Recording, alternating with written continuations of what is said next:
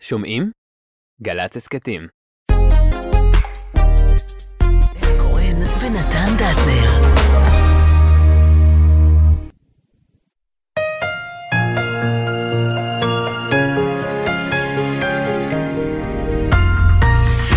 גלי צה"ל השעה 11, שלום רב באולפן עמית קלדרון עם מה שקורה עכשיו.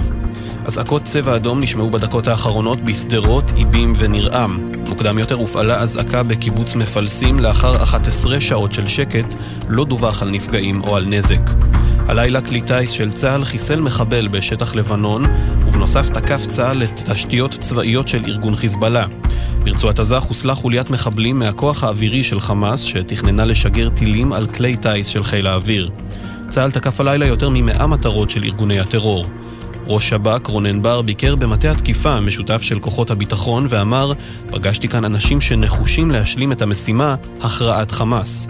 אנחנו ערוכים לכמה זמן שיידרש, פועלים עם צה"ל ומביאים הישגים בכל יום של לחימה.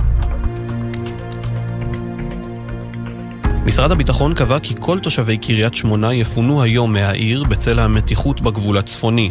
ראשי המועצות האזוריות הסמוכות שאינן מקבלות תמיכה מהמדינה מותחים ביקורת קשה ואומרים הפקירו אותנו. מדווח כתבנו בצפון, הדר גיציס. תושבי קריית שמונה החלו להתפנות הבוקר מהעיר בתמיכת המדינה לנוכח הירי הרקטי והאיום הביטחוני מלבנון. אלפים נדרשים לעזוב את העיר ובזמן הקרוב הם ישהו בבתי הערכה ברחבי הארץ. המדינה גם מאפשרת לתושבים לקבל 500 שקלים מדי יום ולבחור מקום אחר ללון בו. ההחלטה עוררה זעם גדול בקרב ראשי המועצות האזוריות מטה אשר והגליל העליון, שדורשים כי יישובים נוספים הקרובים יותר לגדר ייכללו גם כן בתוכנית הפינוי, והם אומרים, המדינה המדינה מפקירה אותנו ולא דואגת לביטחון של תושבינו בתקופה כל כך מתוחה. מעבר רפיח במצרים לא צפוי להיפתח היום להעברת הסיוע ההומניטרי לתושבי עזה, כך מדווחת רשת CNN. הסיוע סוכם במהלך ביקורו של נשיא ארצות הברית ביידן בישראל.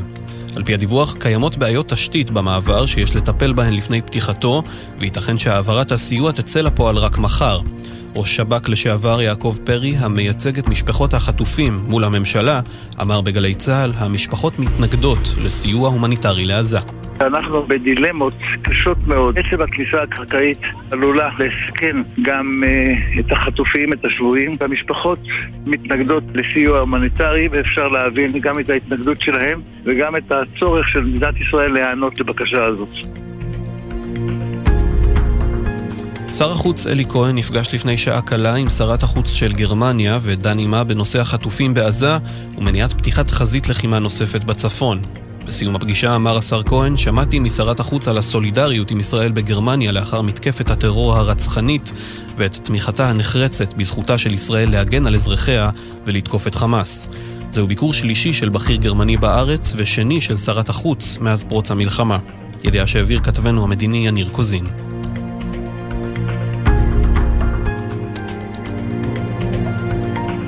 אישי ציבור וגופים במצרים קוראים לנשיא א-סיסי להחזיר את השגריר מישראל ולהגיש תלונה על פשעי מלחמה לבית המשפט הפלילי בהאג. בעצומה מתבקש המשטר בקהיר לדרוש ממדינות ערביות נוספות להחזיר אף הן את שגריריהן מישראל. בין החותמים המועמד לנשיאות לשעבר חמדין סבחי ומוחמד אנואר סאדאת, פוליטיקאי, אחיינו של הנשיא לשעבר. כתבנו לענייני ערבים ג'קי חוגי מוסיף כי העצומה זוכה לתמיכה בקרב בכירים בהווה ובעבר בממשל המצרי. מזג האוויר תחול עלייה קלה בטמפרטורות עד שעות הצהריים, ייתכן טפטוף עד גשם קל בצפון הארץ ולאורך מישור החוף. אלה החדשות שעורך עמיתי ליפשיץ.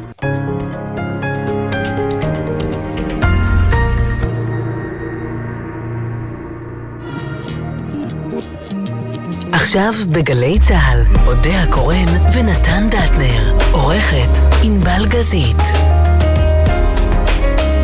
הבית של החיילים, גלי צה"ל. ועם העליצות הזאת אה, שלכם, אודיה ונתן אה, במלון אה, דיוויד בים המלח, אני טלי ליפקין שחק בחדר החדשות, מערכת החדשות כאן ביפו. אודיה ונתן, שלום לכם. שלום. שלום. אתם שם מה? עם אהובינו אנשי קיבוץ בארי. שמצאו שם נכון. מקלט ובית, ואתכם, ועוד מעט גם אתם תעשו שם את הקסמים הידועים שלכם. כמה שאנחנו יכולים. באנו עד לפה כי אנחנו צריכים להגיע לאן שאנחנו צריכים להגיע כדי לדבר עם אנשים שכולם באמת רוצים לדבר, רוצים לספר, שלא נדע, אבל uh, בשביל זה אנחנו כאן, בעיקר בשביל להקשיב ולנסות לנחם. אנחנו כולנו מחכים למה שתביאו משם. Uh, תכף הצהרת דובר צה"ל, ולכן אני אחטוף מכם את השידור uh, לזמן מה ומבטיחה ללא uh, זמן ארוך מדי. Uh, רוצים בינתיים להתחיל ונפריע לכם? רוצים לספר לי מה אתם מוצאים שם? ממתי אנחנו מחליטים פה משהו? תכף ענבל תגיד לנו בדיוק. מה היא מעדיפה. יש, יש גנרלית ענבל? אחת. ענבל רצה פה במלון. זהו, איבדנו אותה. איבדנו את ענבל. אה, אז אה, אין לי מושג, טלי, את, אה, אנחנו ממנים אותך להיות ממלאת מקום ענבל. וואו, זה גדול עליי, אבל אני אנסה.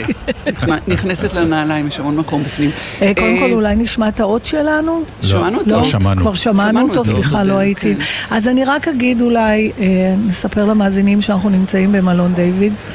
אגב, לא שמעת אותי, אני מניח. שמעתי אותך, לא יודעת mm. שאמרת.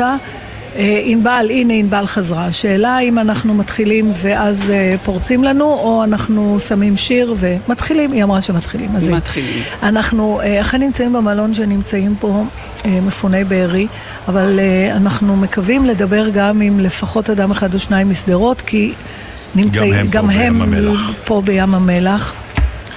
יש איזשהו אבסורד מטורף. אנחנו נמצאים במלון דיוויד ספא, ים המלח, שהוא מלון ענק. אה, מפואר, מדהים, והדיסוננס הזה בין למה הוא מאוכלס ובמי הוא מאוכלס, לעומת הפריים הזה של המלון שכולו חופש, כולו הנאה, כולו אה, נחת, ומצד שני נמצאים פה אנשים שהם לא באו לפה בגלל זה, אבל הם כן מוצאים פה איזושהי נחמה. אבל אה, אלה תמונות שרק מלחמה יכולה להביא, אני מוכרח לומר. ניסיתי לדמיין שאני, כמו שאני אוהבת לעשות, שאני חייזר, mm-hmm. ונגיד נתנו לי רק נתונים ששולחים אותי למלון בים המלח. Mm-hmm. ואיך שנכנסתי ראיתי שני סימנים. שידעתי כבר שזה לא נופשים רגילים, למרות שכמו שאתה אומר זה נראה כן, הכל מאוד רגוע פה, שקט. הסימן הראשון זה שיש פה כלבים בבית מלון שאסור בדרך כלל. בבית מלון, אף פעם אין כלבים, יש נכון. פה כלבים. בכלל, והסימן... הסיפור הזה. רגע, ראית? שנייה, אני רק אגיד על הסימן השני. Mm. שעד שהגענו לעמדת השידור שלנו, אנחנו בעצם חוצים לובי, ואנשים עומדים קצת בחוץ, בכניסה, מתגודדים, פעם שניים, פעם שלושה, פעם ארבעה, וכל קבוצה כזאת שחציתי, שמעתי או את המילה לוויה, או את המילה שבעה, או מישהו שניגש, רצינו לדבר איתו והוא אמר שהוא אה, אמון על אה, החטופים והנעדרים וכאילו זה לא מלון רגיל. ברור. זה לא מלון רגיל. מה שרציתי ש... להגיד לך באמצע mm-hmm. זה שראיתי את הכתבה על החזרת הכלבים. כן. ופתאום משהו במפגש הזה של האנשים עם הכלב שלהם זה היה, אה, כמובן מי שיש לו כלב או היה לו כלב בהחלט יכול להבין, אבל משהו בתלות הזאת, בחיה הזאת ובאהבה שנותנים לה, המפגש של אנשים שהיו עם הכלבים שלהם שהלכו לאיבוד ופתאום אספו להם אותם מהמקום והביאו להם, לא ראיתי, זה, זה עורר, אה, זה הביא לדמעות כי כאילו ראית מפגש בין... חיים ומתים. אני בכלל בתחושה, ואולי גם אנחנו נדבר על זה היום עם אנשים, הסיפור הגדול, הכותרת, היא בלתי מתקבלת על הדעת. אנשים גם כל הזמן, אתה יודע, אני הגעתי למצב ששואלים אותי דברים ואני אומרת, אני לא מכירה, אני עוד לא למדתי את השפה שבה יש מילים לתאר את זה. בשפה שאני מדברת אין את המילים האלה. אבל אה, מה שאני רואה, וזה בדיוק מתחבר למה שאתה אומר, כן. זה שהסיפורים, אני קוראת להם קטנים במרכאות, אבל הסיפורי משנה, הסיפורים הקטנים, הרבה פעמים שם אנשים מתפרקים. בסיפור של החיבור של הכלב, בסיפור, זה כאילו רק דרך הסיפורים הקטנים אתה מבין את עוצמת האובדן, הטרגדיה, הזוועה. כן, כי כל, הגדול כל כך גדול לא... שאי אפשר לשאת אותו. אי אפשר לשאת אותו. אז זה בא להתפרקות באמת ב... כאילו במקומות ומחוזות קטנים שהם כאילו לא חשובים. הם השוליים, אבל כאילו אנחנו, שוליים, כן. אנחנו עוד נדבר על זה. אה, נדבר על זה היום. טוב, אני רואה שדובר צה"ל אה, מקשיב לנו הוא- כנראה. הוא, הוא מתמהמה, כאילו. הוא מתמהמה, הוא מתמהמה? אף על פי כן הוא בוא יבוא. אז אה, השאלה אם אנחנו יכולים להתחיל אה, הוא עושה עבודה יפה. הבחור, נכון? כן. כן, בסדר. כן, עושה כן, עבודה טובה. הוא, מה את אומרת, טלי? אנחנו פשוט, יש לנו פה אה, מישהי שאנחנו נורא רוצים להתחיל לדבר איתה. אז- אני נורא לא אוהבת להתחיל לדבר ואז אני רואה, ש... להפסיק. אני רואה שממש הניחו לו כרגע את הדפים על הפודיום, שזה אומר שבתוך רגע הוא לדבר. יגיע. אז בואו נעשה דבר אחר. אה, ננסה להכניס איזשהו אולי שיר, ואז אה, מקסימום יקטעו את השיר. נכניס שיר, אבל הוא יהיה לדעתי כמה צלילים זה. על- זה בסדר. תנו לנו בסדר. כמה צלילים. יאללה. תודה. הצהרת אה, דובר צה"ל מתחילה ברגע זה. תרימו לנו אותה בבקשה.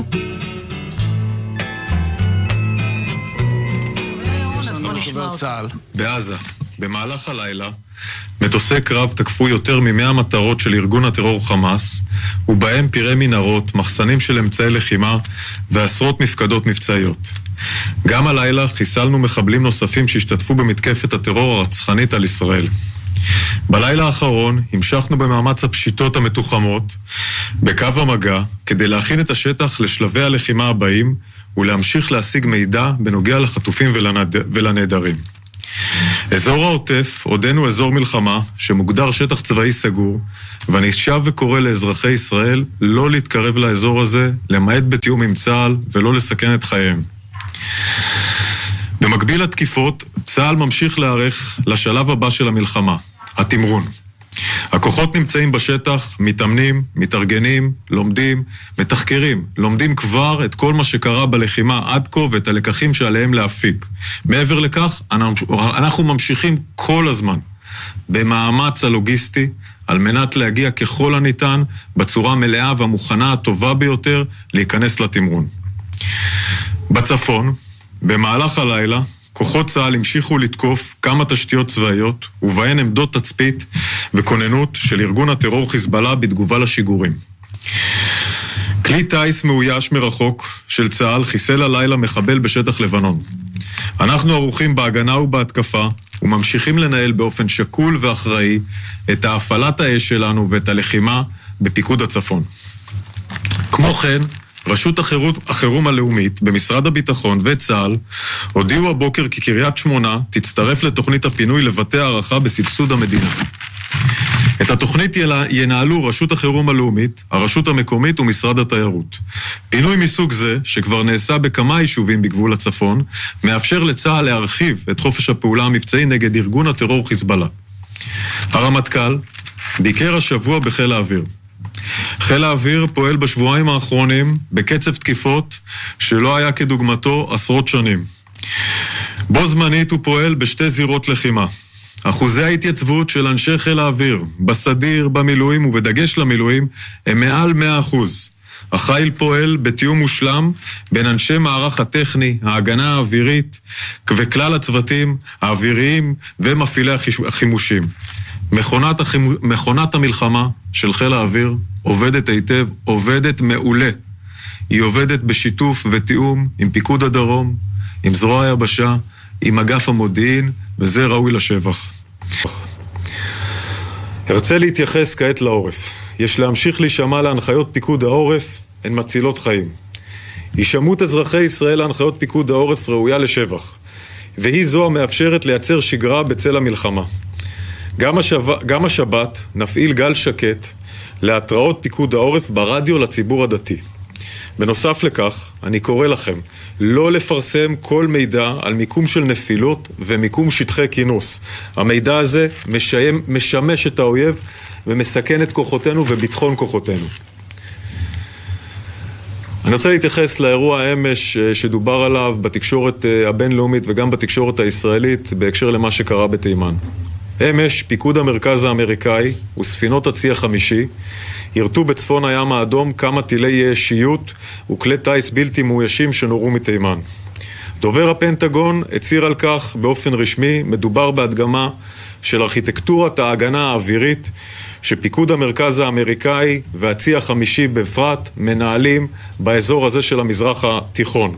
זה מעיד על, יכול, על היכולות של ארצות הברית, זה מעיד על יכולות ההגנה שלהם וזה מעיד על בניית התמונה שלהם באזור. למדינת ישראל יש יכולות הגנה אוויריות מהטובות בעולם.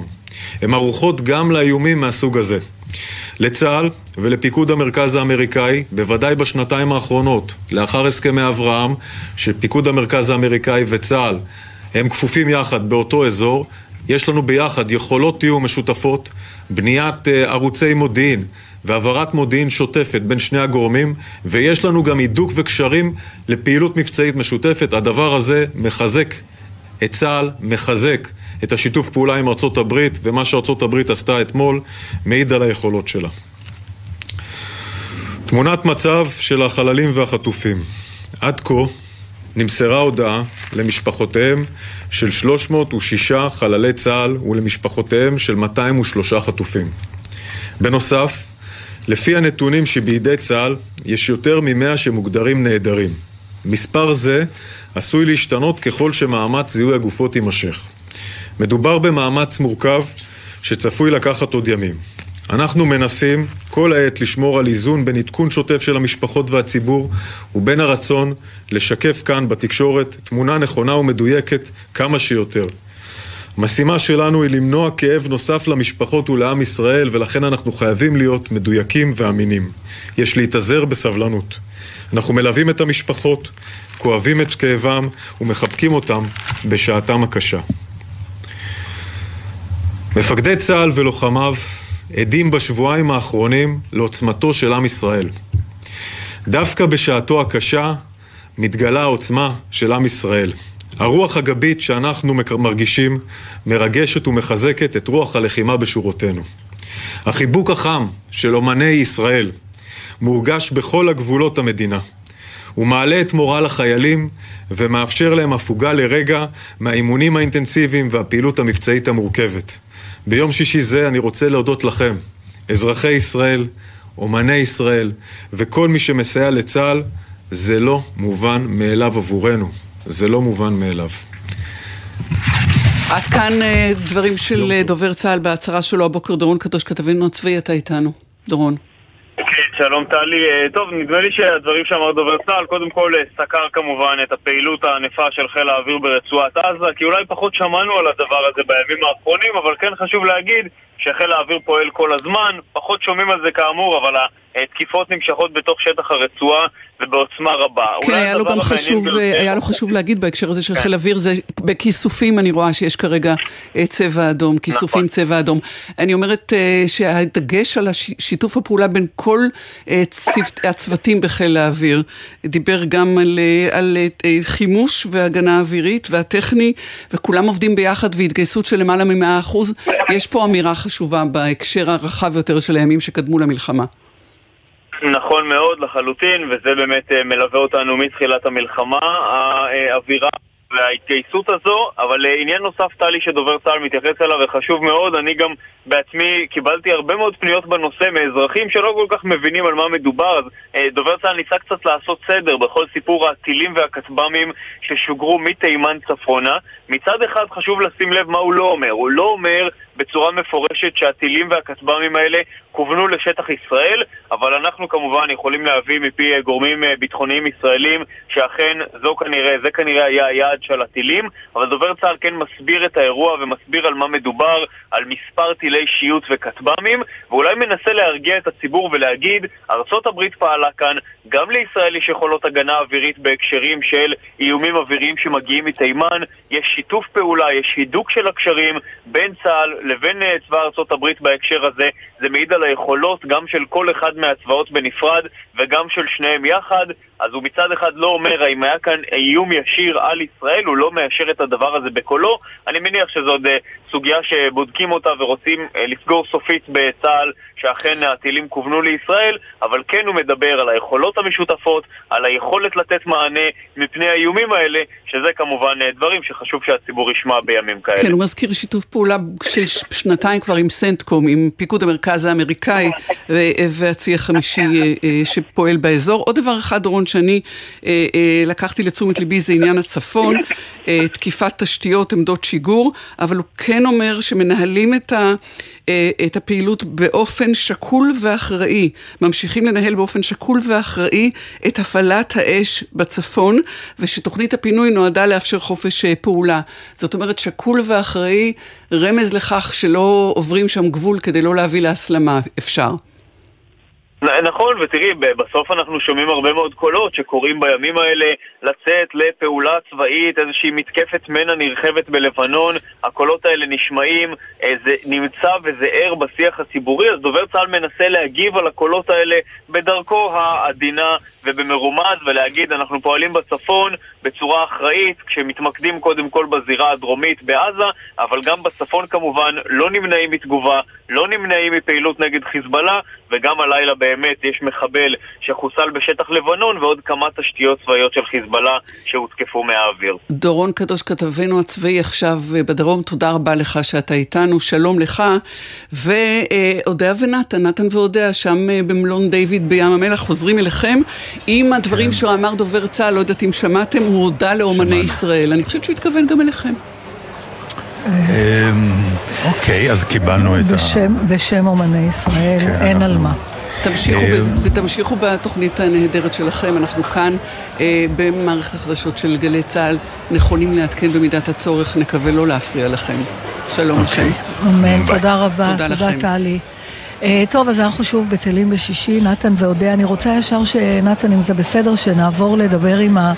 בשביל זה אנחנו פה. האורחת הראשונה שלנו, אבל לפני זה, שלום צליל. היי, שלום. אני כן, לפני שאנחנו מתחילים לדבר איתך, מה שנקרא, על מה שרצינו uh, שתספרי לנו, אני לא יכולתי עוד פעם, הפרטים הקטנים. קודם כל, uh, את יושבת פה עם האוזניות, ואנחנו כמובן מתנצלים שזה מתעכב. ואת אומרת לנו, זה בסדר, אני מתעדכנת במה קורה במדינה. כן, תסבירי כן. את התחושה הזאת, בבקשה. אני מודה שמהרגע שנכלאתי שם בממ"ד לא מאוד הבנתי מה קורה סביבי, ומאז לא התעדכנתי, זאת אומרת, אני כמעט ולא נכנסת לחדשות ולא רואה, ו... את לא רואה טלוויזיה? כמעט ולא. אני גם פה עם ילד בן שלוש, אז אין לי הרבה אופציות אה, להיות בחדר ולהתעדכן, אבל... זה פשוט התחושות האלה, זה כאילו מרגיש שזה קרה אתמול ואני, קשה לי לחזור לזה כל פעם, אז יש קיבוצים למשל שזה קרה בהם גם ואין לי מושג, אני כאילו... קודם שמעתי על כפר עזה, כאילו אני לא, אני ממש מנותקת. מתוך החלטה? לשמור על עצמי, כן, כי אני אחרת, אני גם ככה קשה פה עם מה שהקיבוץ עבר, ואני גם ככה מרוסקת כל יום וכל רגע שאנחנו שומעים על עוד מישהו שנרצח, וזה קשה. שפשוט קשה לתאר כמה זה קשה לנו, אז אני, אני לא יוצאת כאילו החוצה מעבר למה שקורה בבארי, אני לא מסוגלת. ואיך את מתמודדת? אמ, האמת שאני, בגלל שאני פה עם הילד שלי, אז אני מאוד כאילו בשבילו, כאילו כל יום להסתובב איתו ולשחק ולהעסיק אותו ו... הוא מבין מה קרה? אמ, לא ממש, אני גרושה, ואז ב... שעת הבלאגן הזה ביום שבת, אני הייתי לבד, הבן שלי היה אצל אבא שלו בשדרות. גם שם לא היה גן עדן. כן, כאילו אני אומרת ש... כאילו מצחיק, אבל אמרתי, מזל שהוא היה בשדרות אז, ולא בבארי. כן, ופינו... אז הוא, והוא לא שואל שאלות? למה באנו למלון? אז זהו, אה, בימים הראשונים לא כל כך ידעתי מה לעשות ומה להגיד לו, אז כאילו אמרתי לו שאנחנו בחופש עם אנשים מהקיבוץ, ואז התחילו כל מיני... אה, בריחות של אה, פיפי למשל, שזה ילד שגמול מעל לשנה ושולט מאוד בצרכים שלו, ופתאום בורח לו פעמיים או שלוש ביום, והתקפי כעס כאלה ועצבים, ואז יש פה צוות אה, של פסיכולוגים ועובדים סוציאליים שמלווים אותנו מסביב לשעון.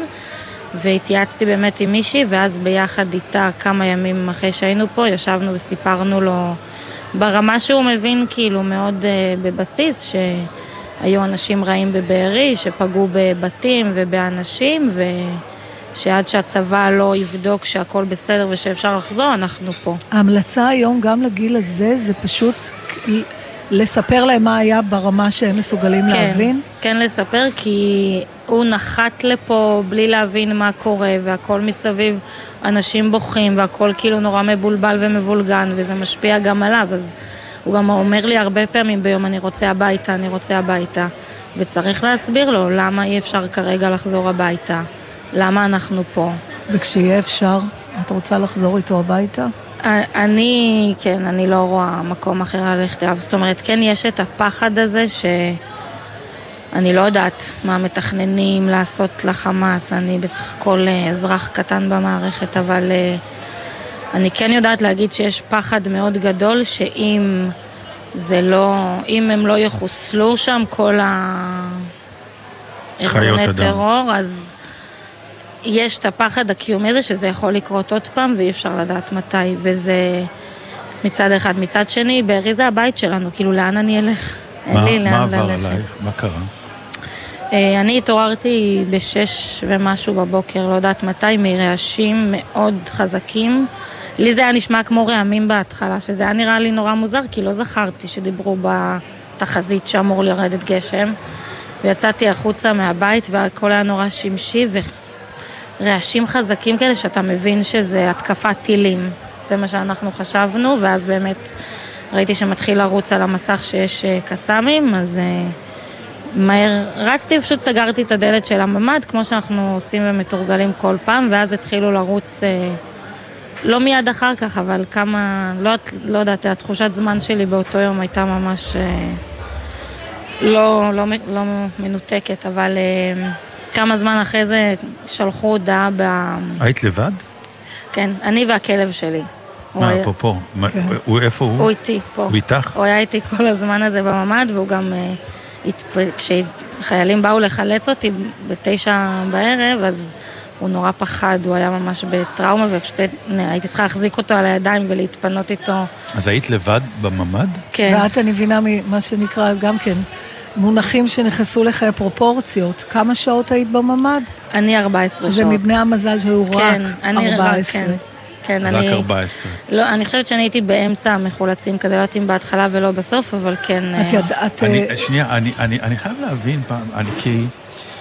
אפרופו ההודעה בזמנו של אה, פיקוד העורף, הממ"ד שלכם באופן עקרוני הוא ממ"ד מצויד? הממ"ד מאיזה בחינה? אוכל, מים, לא. תקשורת. לא, שלי לא. אני אה, גם אה, עזבתי לתקופה את בארי וחזרתי רק לפני חודשיים. Mm. אני כאילו בת בארי, נולדתי בבארי וגדלתי בקיבוץ. עזבתי לפני שש שנים בערך וחזרתי לפני חודשיים. אבל לא... כי אתה יודע, אתה אומר, בסדר, מקסאמים אנחנו יודעים להתגונן, אז סבבה, יש צבע אדום, נכנסים לממ"ד, סוגרים את הדלת, מחכים עשר דקות, יוצאים וחוזרים לחיים. אם יהיה עוד פעם, עוד פעם. אני באופן אישי לא נערכתי להיסגר כל כך הרבה שעות בממ"ד. אחרי שהגיעה ההודעה לה... שיש חשש לחדירת מחבלים, אז הכל גם היה נורא כזה, הייתי קצת ב... לא אופוריה, בסוג של אדישות, כאילו... כי גם היו התראות מדי פעם על חדירת מחבלים, אבל בדרך כלל זה כאילו משתלטים על זה די מהר, וזה לא מגיע למשהו ברמות האלה. אז אמרתי, טוב, יצאתי לשנייה מהממ"ד, נעלתי את הדלת של הבית, חצי בקבוק מים שהיה לי במקרר הכנסתי עם המיטה והאוכל והמים של הכלב, וסגרתי את הדלת, ו... וככה הייתי נצורה 14 שעות. לא חשבתי לרגע שזה יגיע לממדים האלה, לא נערכתי בכלל, גם אני שתיתי את המים בשלוקים מאוד מאוד קטנים כדי שלא ייגמר לי, וזה היה פשוט ומה, הם נכנסו אלייך או שרק שמעת מבחוץ? בדיעבד אני חושבת, אני לא יודעת להגיד בוודאות, בדיעבד אני חושבת שלא. אני גרה באזור בקיבוץ שהוא אזור כזה של אה, דירות צעירים, זה דירות חדר קטנות כאלה. אז אה, לפי דעתי איפה שאני נמצאת הם לא הגיעו, זה לא משהו שידעתי. באותו רגע. עכשיו יש וואטסאפ של הקיבוץ, כן. ואת רואה בו, את בעצם רואה גם אנשים במצב יותר קשה ממך. כן. אבל מה את מדמיינת בעצם שקורה לא, בחוץ? תראי, יש... אה, מדברים הרבה, הייתה, יש לנו קבוצת וואטסאפ של אימהות של הקיבוץ, שהיא לא מאוד פעילה ביום-יום שלה, דברים קטנים ופשוטים, ואז, בזמן הזה, בשבת הזאת, נשלחו בה אלפי הודעות, גם הכל אחת אחרי השנייה, זאת אומרת, בנות שולחות אה, מספרים של בתים, הרי בקיבוץ אי אפשר באמת לדעת, אה, אין איך להכווין, תבוא לרחוב ככה וככה. נכון. אז אה, פשוט כתבו מספרי בתים, וכל אחת כותבת כאילו בלייב, מחבל אצלי במרפסת, הם פורצים לי לבית, הם פורצים לי לממ"ד, מהר, תבואו. ומה זה עושה פשוט... לך? קודם כל פחד קיומי שאולי הם עוד שנייה אצלי ואני איך אני אצליח כאילו להגן על עצמי, אז סבבה, אז הכנתי לי איזשהו דרך, לא מילוט, אבל דרך להגיע מהר לדלת של הממ"ד, שבמידה ויפרצו לי, אז אני אוכל להחזיק את הידית. אבל אני גם לא יודעת כמה אני חזקה על המחבלים האלה, גם אחרי זה הבנו שהדלתות הן לא חדירות, הן אה, חדירות ירי, זאת אומרת, אז הייתי מחזיקה את הדלת של הממ"ד והיו יורים עליי מבחוץ. זה גם הפתיע אותי, הגילוי הזה, אני לא יודעת... אני אה, חושבת שאף אחד מאיתנו לא, לא לא דמיין דמיין ש- לעצמו תרחיש כזה, אז מי חשב, לא יודעת, אף כן. אחד לא חשב לבדוק את זה. אז גם זה, ופשוט תחושה ענקית של חוסר אונים. היה שלב שחשבת שלא תצאי מזה? אני... אני חושבת שכאילו מנעת, מנעתי מעצמי לחשוב על זה, כאילו חייתי את הרגע כזה, פשוט הרבה אנשים שלחו לי הודעות והתקשרו אליי תוך כדי ולא עניתי לאף אחד כי רציתי להיות על הקבוצת וואטסאפ. הייתי פשוט מחוברת כל הזמן, כי רציתי למקרה שאם אני פתאום אשמע מישהו נכנס אליי לבית, אז שאני אכתוב את זה, ושאולי מישהו יגיע לחלץ אותי, לא שזה עזר, כי אני חושבת שעד שהצבא ממש נכנס לקיבוץ והצליח להשתלט על הדברים, זה לקח איזה שבע שעות, שבזמן הזה טובחים בנו ורוצחים אותנו ונכנסים לאנשים לבתים ואת אין לך מה לעשות. חברות כותבות שם, הם פורצים לנו לממ"ד, בבקשה מהר תבואו, ומי יבוא? הכיתת כוננות שלנו זה, אני לא יודעת כמה זה, עשרה אנשים? הם לא יכלו להשתלט על הכמות הזאת של ה... קריאות לעזרה. של המחבלים, כן, הם לא יכלו, הם גם נראה לי ניסו כזה ללכת באמת למי שכבר דחוף, למי שנפצע, למי שהיה באמת זקוק לזה, אבל אתה לא יודע, כשאני הייתי בתוך המעמד לא ידעתי מי קודם, מי לפני, אתה גם כל הזמן, כל הזמן יריות בחוץ, ו... וצעקות בערבית, וגם כל הזמן איזה שיגורים של טילים, אז קסאמים ובומים, זה פשוט, אני חושבת שהרעש הזה של היריות לקח איזה... שבוע לפחות עד שזה הפסיק לעבור, ועד היום נגיד הכלב שלי הולך על השטיח במלון וזה עושה רעש כזה של תפיפות קטנות וזה נשמע לי כמו יריות. אני... כמה זמן את פה? אה, מיום שבת. אתה יודע מה הורג אותי? מה? אפרופו הדברים הקטנים, כן. משהו שאמרת. עכשיו, הצמד מילים, מי יבוא? כן. אתה יודע, נתן, אנחנו, שנינו, אה, אצלי, אני מספרת לך, נתן ואני, אנחנו מה שנקרא דור שני. כלומר, גדלנו בבתים של ניצולי שואה. וכל האתוס של לפחות הדור שלנו, היה בנוי על זה שיהיה מי שיבוא. כן. תמיד יהיה מי שיבוא, לאנטבה היה מי יבוא, ולכל דבר, ואם יש משהו שנשבר פה נורא עמוק, שאני לא יודעת איך מתקנים אותו, כן, דיברתי איתך על זה. זה המי יבוא הזה. בתוכנית שעברה, על המילה אמון, שהיא הולכת אה, ותהיה הדבר העיקרי שעליו אנחנו אמורים להתעסק לעשר, עשרים השנים הקרובות. להחזיר את האמון במדינה ככוח, שהשאלה שצליל שאלה, מי יבוא, שיהיה לא מי תהיה, שיבוא, כן, כן, שזה יחזור תהיה. להיות עוד פעם מובן מאליו, אני לא יודעת כמה... זה מסוג המשברים של, של, של אומה, אה, ואנחנו נ, נתמודד עם זה. אבל ברור. אה, מתי ראית את הילד שלך בעצם? אה, שחררו אותך, ואז מה? ישר לקחו אותך עם כותנתך לעורך, מה שנקרא, והוציאו... לא, אה, קודם כל עברנו איזשהו מסלול פינוי כזה, גם תחת אש בקיבוץ, זאת אומרת, החיילים כנראה תיארו את האזור שאנחנו גרנו בו, ואז באו לפנות כאילו חלקים חלקים, אבל אני גם, אני לא אשכח שיצאתי מהבית בחושך, בלילה. בחיים לא שמחתי לראות את החיילים שבאו לחלץ אותי, לא שמחתי לראות בן אדם ככה כמו ששמחתי לראות אותם, אבל את יוצאת לתוך אזור מלחמה. זאת אומרת, נכנסתי לממ"ד בבוקר באור, שהקיבוץ היה שלם וציפורים מצייצות והכל היה בסדר, ואת יוצאת לתמונות שלא דמיינתי בחיים שלי שאני אראה. גופות מוטלות על הרצפה. דברים שבורים, מרוסקים, מכוניות, כאילו אזור מלחמה. אני לא האמנתי, אני חושבת שעד שלא יצאתי מהממ"ד, לא הבנתי את חומרת האסון. באמת, אין לי מילה אחרת. ופינו אותנו כזה, עשו לנו איזה סיבוב, וכל הזמן גם כשהם שמעו קולות של משהו מגיע, אז מיד החיילים צעקו כזה צה"ל, צה"ל, צה"ל, כדי ש... לראות שזה כוחות שלנו, ושחס וחלילה לא יראו עלינו והם לא יראו עליהם, אז גם הפינוי היה מאוד מאוד מפחיד. גם הייתי כולי ב... בטראומה, ולא הבנתי כזה מה קורה סביבי, וכל הזמן רציתי להקיא, החיילים היו מדהימים, באמת, הם היו ממש מכילים ומחבקים, והם אמרו מה שצריך, אנחנו פה בשבילכם, באנו להוציא אתכם, וכשהם ראו שאני לא בטוב, אז הם אמרו לי, את רוצה רגע לעצור, להקים? אני זוכרת, אמרתי להם, אני רק רוצה לעוף מפה, כאילו רק רציתי להגיע למקום בטוח, וגם אז, אז פינו אותנו לסוג של שטח כינוס כזה מחוץ לקיבוץ עם כל ה... מי שחילצו לפני ומי שחילצו אחרי. וזה לא היה מקום בטוח, כי גם אז כל כמה דקות אזעקת צבע אדום, ואני משתטחת על הרצפה ומגינה על הראש ומפחדת על החיים שלי. כאילו בממ"ד, אני לא יודעת כבר מה...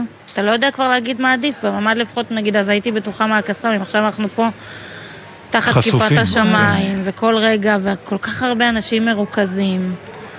אה, עד שלאט לאט פינו אותנו באוטובוסים אה, לנתיבות. גם, אני זוכרת שאיך ש... אני לא יודעת בדיוק להגיד מה היה, אבל אני יודעת להגיד שאיך שהתחיל האוטובוס לנסוע, אז אמרו מהר לכולם להוריד את הראשים, ואני שומעת צרור יריות מבחוץ, כנראה עוד איזה מחבל שלא יודעת מאיפה הוא הגיע, ואתה כאילו לא מצליח לצאת משם, את רק רוצה ללכת אה, למקום סוף סוף להרגיש בטוחה, ואת לא יכולה. וגם בנתיבות, פינו אותנו לנתיבות, אז אני זוכרת ששם החבר'ה מהקיבוץ כזה, כל אחד הסתובב כזה, היה שם הרבה מקומות, אני נכנסתי ל... למקלט שם, ורציתי להרגיש סוף סוף בטוחה, גם להטעין את הטלפון ולנסות קצת לחזור למשפחה ולחברים, לעדכן שאני בסדר, כי לא, אף אחד לא ממש ידעו מה איתי ומה קורה.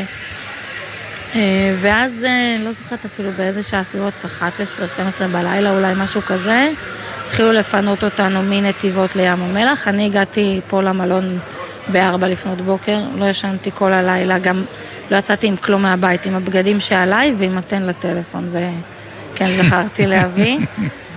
לא היה לי כלום, כאילו נכנסנו... זה מתן לחיים, מתן לטלפון. כן, זה- היום זה אין, אי אפשר תגידי, בלי. מה, אני, סליחה שאני נכנסת לרזולוציות כאלה, אבל אמרתי קודם, אני מוצאת שהסיפור הגדול הוא בתוך הפרטים. הדאגה היותר, הדחף הר- הראשוני הוא להגיד שאת בסדר או לבדוק שאחרים בסדר.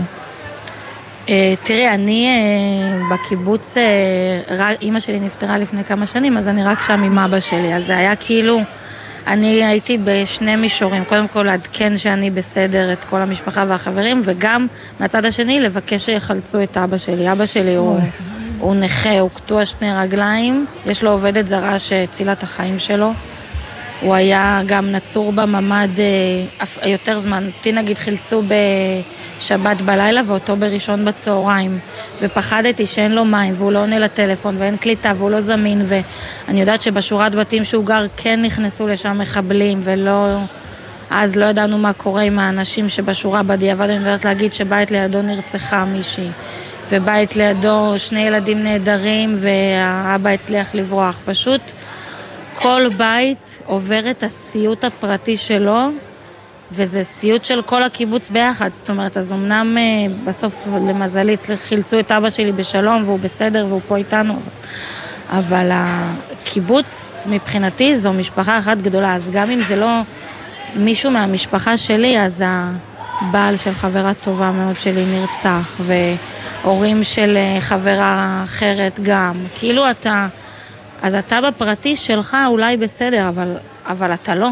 אתה לא. דיברנו על זה בשבוע שעבר, זה נכון, אני חושבת לכל עם ישראל, אבל ככל שאתה יותר, העניין התחושה הזאת שזה גוף אורגני, אחד גדול, וכל אחד הוא איבר, ואז ברגע שאחד האיברים נפגע, כל הגוף מרגיש את זה, זה לא... מה את עושה פה בעצם, מבחינתך האישית, כלפי עצמך? המקום הזה גורם לך לקצת הקלה? כן, תראה, כאילו לפעמים הייתי אומרת שהזמן עושה את שלו, אבל... טוב, עוד לא עבר מספיק זמן. זהו, אבל גם כל רגע שאתה שומע על עוד מישהו, אתמול למשל התבשרנו על משפחה של אה, שני הורים ושני ילדים שנרצחו, והלב שלך, אם חשבת שהוא כבר מרוסק, זה... אתה כבר לא יודע איך לזעוק לשמיים יותר. כאילו אני מרגישה שכבר אין לי דמעות לבכות. זאת אומרת, אני הפסקתי ללכת לשיחות האלה שבהם מדווחים על הנרצחים, כי אני לא מסוגלת. מה זה אני... השיחות האלה? יש לנו כל סוף יום מין שיחת עדכון כזאת, גם קצת להיות ביחד ולנסות לחזק אחד את השני, וגם ברמה הפרקטית לעדכן על הנרצחים, על המנותקי קשר, כל פעם שהייתי הולכת לשם והיו זה אומרים את ה... נשמע לי מפגש נוראי, כי כל פעם יש בשורות איוב. אבל אין דרך אחרת לידע, ובקיבוץ מאוד חשוב לנו גם הביחד הזה, ו... ואתה רוצה לדעת. כאילו, אני, גם אם יש שם שמות של אנשים שאני לא הייתי מחוברת אליהם ביום-יום ולא מאוד ראיתי, אני רוצה, אני דואגת לשלומם, ואתה רוצה לדעת, לפעמים החוסר ידיעה הזה הוא יותר קשה מה... מה... מהלדעת. אז uh, אני הפסקתי ללכת לפגישות האלה, אני לא מסוגלת, אני מרגישה... בפעם האחרונה שהייתי שם, פשוט צרחתי שם באולם ובכיתי על אנשים שכאילו, שאין לי קשר אליהם ביום-יום, ולשמוע את. את הבשורה הזאת, נקרע לי הלב, אני לא, לא מצליחה, אני מרגישה שאני לא עומדת בזה יותר, אני לא מסוגלת. אני חושבת שזה טוב שאת uh, לומדת uh, להגדיר לעצמך את הגבולות החדשים שלך. כן. Uh, במחיר נוראי. מה הלאה? מה יהיה? לא יודעים, אני... לא יודעים כמה זמן יהיה פה, אם פה. כן מדברים כאילו לאט לאט, מנסים לנסות לשקם את הקיבוץ. קודם כל אני יודעת, הדפוס חוזרים לעבוד לאט לאט, ו... אבל אתה לא יודע, כאילו אני גם רואה לפעמים תמונות של הבתים בקיבוץ ואתה אומר, אז סבבה, אז מתישהו זה ייגמר ונחליט שאנחנו חוזרים. לאן? יש אנשים ששרפו להם את הבית, אין להם בית פיזית, אין להם לאן לחזור. אבל יהיה. מבחינה זאת, אה, לא זאת הבעיה, כי זה חומר. אבל הנפש יכולה לחזור לשם. זה, זה כאילו חומר, אבל גם כשאני אומרת בית, אז אתה מתכוון גם... אז נכון, אתה, לדברים הקטנים כן, שהם שלך. כן, אז אתה תיכנס לקיבוץ ואתה כן. רואה את הבית של ההוא שנרצח, ואתה נזכר ששם בחדר אוכל היה את הטרור הזה, ופה במדרכה הזאת ראית את הגופה המוטלת. זה... זה, אני לא יודעת להגיד כרגע איך אנחנו... אני יודעת שאנחנו נתגבר על זה, הקיבוץ הוא, הוא חזק, באמת בארי זו קהילה מאוד מלוכדת שיודעת להתגייס במצבים. דבר כזה עוד בחיים לא היה לנו, אבל אנחנו כבר, נגיד השבוע כבר התחילו לאט לאט להרים מסגרות של גנים פה במלון, אזור מתוחם כזה, עם הגנים, עם השמות של הגנים בבארי ועם היל... רוב הילדים פה. כן, כאילו אנחנו מנסים להרים את עצמנו לאט לאט, זה לא קשה וזה גם לא נגמר. יש לנו עוד נרצחים שלא זוהו עדיין, יש לנו נעדרים, יש לנו חטופים בעזה. הסיפור הזה לא נגמר, אני לא יודעת להגיד מתי אנחנו נצליח, אם נצליח אי פעם להשתקם מזה. צליל, אני מצטערת, השם משפחה שלך, אני לא מצליחה, אני מפחדת לעשות טעות, כי נראה לי שזה עוד הדבר האחרון שתקין אצלך, אני לא רוצה לטעות כן, בו. דיבקר. דיבקר. דיבקר. אז צליל דיבקר. מה זה דיבקר? הגרוש שלי הוא הודי, אז אה, נשארתי עם השם משפחה שלו. יש לכם דרכון הודי? לא. חבל. אולי היה צריך... אולי היה צריך דרכון. לדאוג לזה לפני. אז עכשיו. כן. אני מאחלת לך, כמו שאת אומרת, זה עוד לא נגמר, אני חושבת שזה היה משפט מאוד חשוב. אה, היא מזכירה לנו צליל, אנחנו כבר יש לנו נטייה לחשוב על מה הלאה, ומה אנחנו מאחורה, בתוך כן. הדבר הזה. להסתכל רק אתם- קדימה. לא, צריך להסתכל אה, אחורה ולהתמודד. אני, אה, אנחנו מחבקים אותך, אני לא יודעת מה עוד, אה, כבר גם המילה הזאת. אני רק רוצה להגיד אבל משהו כן. אחד אה, לפני, פשוט אה, המנהלת שלי בעבודה, יונת אור, היא נהדרת יחד עם אה, הבעל שלה, דרור אור, ושני הילדים, נועם ועלמה, ואין לנו מושג מה איתם. אני יודעת שזה רדיו ואי אפשר אה, להפיץ תמונות, אבל אולי במקרה, אם מישהו רואה את השמות איפשהו, אז אני אשמח שאיכשהו יגידו לנו, אני נטרפת מדאגה פה, ואני כל הזמן מנסה להתעדכן, ואין תש- אין תשובות. משפחת. אור, תגידי שוב את השמות. משפחת אור, יונת דרור, נועם ועלמה. ואין עליהם הילדים. שום מידע. כרגע, ממה שאני מדווחת, לא. אני מקווה שתקבלו אה, מידע שיהיה מעודד ולו חלקית. הלוואי, אמן. תודה רבה, צליל. שדיברת איתנו. תודה לכם. ושתחזרי לשמחה בקרוב. הלוואי. אמן. תודה רבה. תודה. אנחנו ממשיכים אה, לדבר אם ככה, בגלל שאנחנו רוצים להספיק אה, לשמוע כמה שיותר.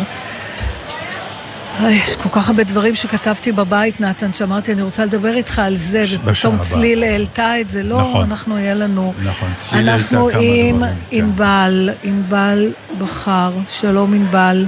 שלום רב. את גם מקיבוץ בארי, נכון? כן. מה שלומך? יש רגעים, יש גם רגעים טובים. איפה פה? כן. בעיקר, אה, בעיקר? מהקהילה, ש... שאנחנו אחד עם השני. יש כוח למילה הזאת, נכון? יש כוח מאוד מאוד גדול, מאוד גדול לקהילה. Mm. אה, קהילת, קהילת בארי תמיד הייתה מאוד אה, מאופיינת כקהילה חזקה שתומכת, בטח ובטח ברגעים כאילו קשים.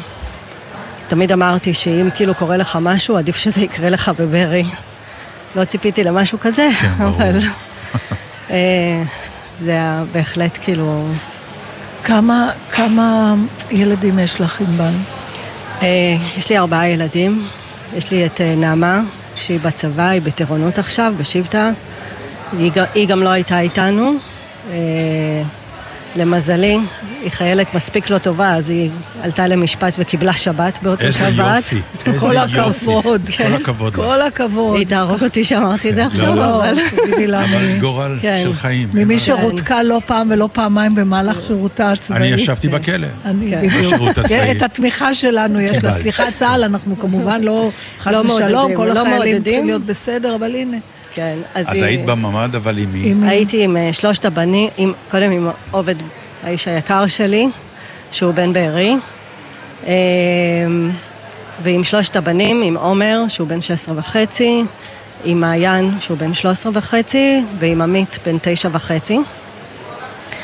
אה, שלושה בנים. שלושה בנים, כן. את יכולה לספר לי מה זה אומר הייתי בממ"ד? להיות בממ"ד כל כך הרבה, אני מבינה. כמה זמן הייתם? אנחנו היינו 22 שעות. מה עושים? מה, מה, מה בעצם קורה?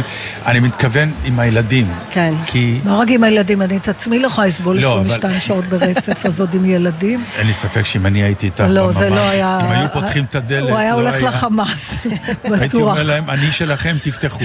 זה- כל אבל- דבר יהיה יותר טוב מזה. כל פעם אנחנו שומעים את הסיפור הזה של היינו עם הילד בממ"ד, כן. היינו עם הילדים בממ"ד, ותמיד שואלים, מה, מה עושים? הרי אנחנו יודעים שאנחנו צריכים להתמודד גם עם הדבר הזה, שנקרא איך להקל על הילד ברגעים איומים. נכון. אמ, תראו, אנחנו התחלנו כמו כולם, בהרגשה שרגע נכנסים לממ"ד, צבע אדום ואנחנו יוצאים אה, עוד רגע. מהר מאוד הבנו שזה כאילו לא העניין, כי נכנסו אלינו, שרפו לנו בבית את, ה, את הפרגולה הקדמית, אה, ומהר מאוד הבנו שכאילו אנחנו מדברים כאן על אירוע אחר. לא הבנו עוד את הגודל שלו, אבל הבנו שזה אירוע אחר. אמ, ואחרי ש... עוד אחרי ששרפו לנו את, ה... את הפרגולה, והיה שם את האופנוע של בעלי, ואת המחסן עם כל הזיכרונות, שזה הכי כואב, אה, עוד יצאנו החוצה, ובעלי עוד, אה, בגלל שזה הקיר שסמוך לחדר שינה ולממ"ד, הוא ניסה ככה להרטיב את המיטה, הוריד וילונות והכל, כדי שלא יתפשט אה, האש לתוך הבית. בעוד מזל הכנסנו שני בקבוקי מים.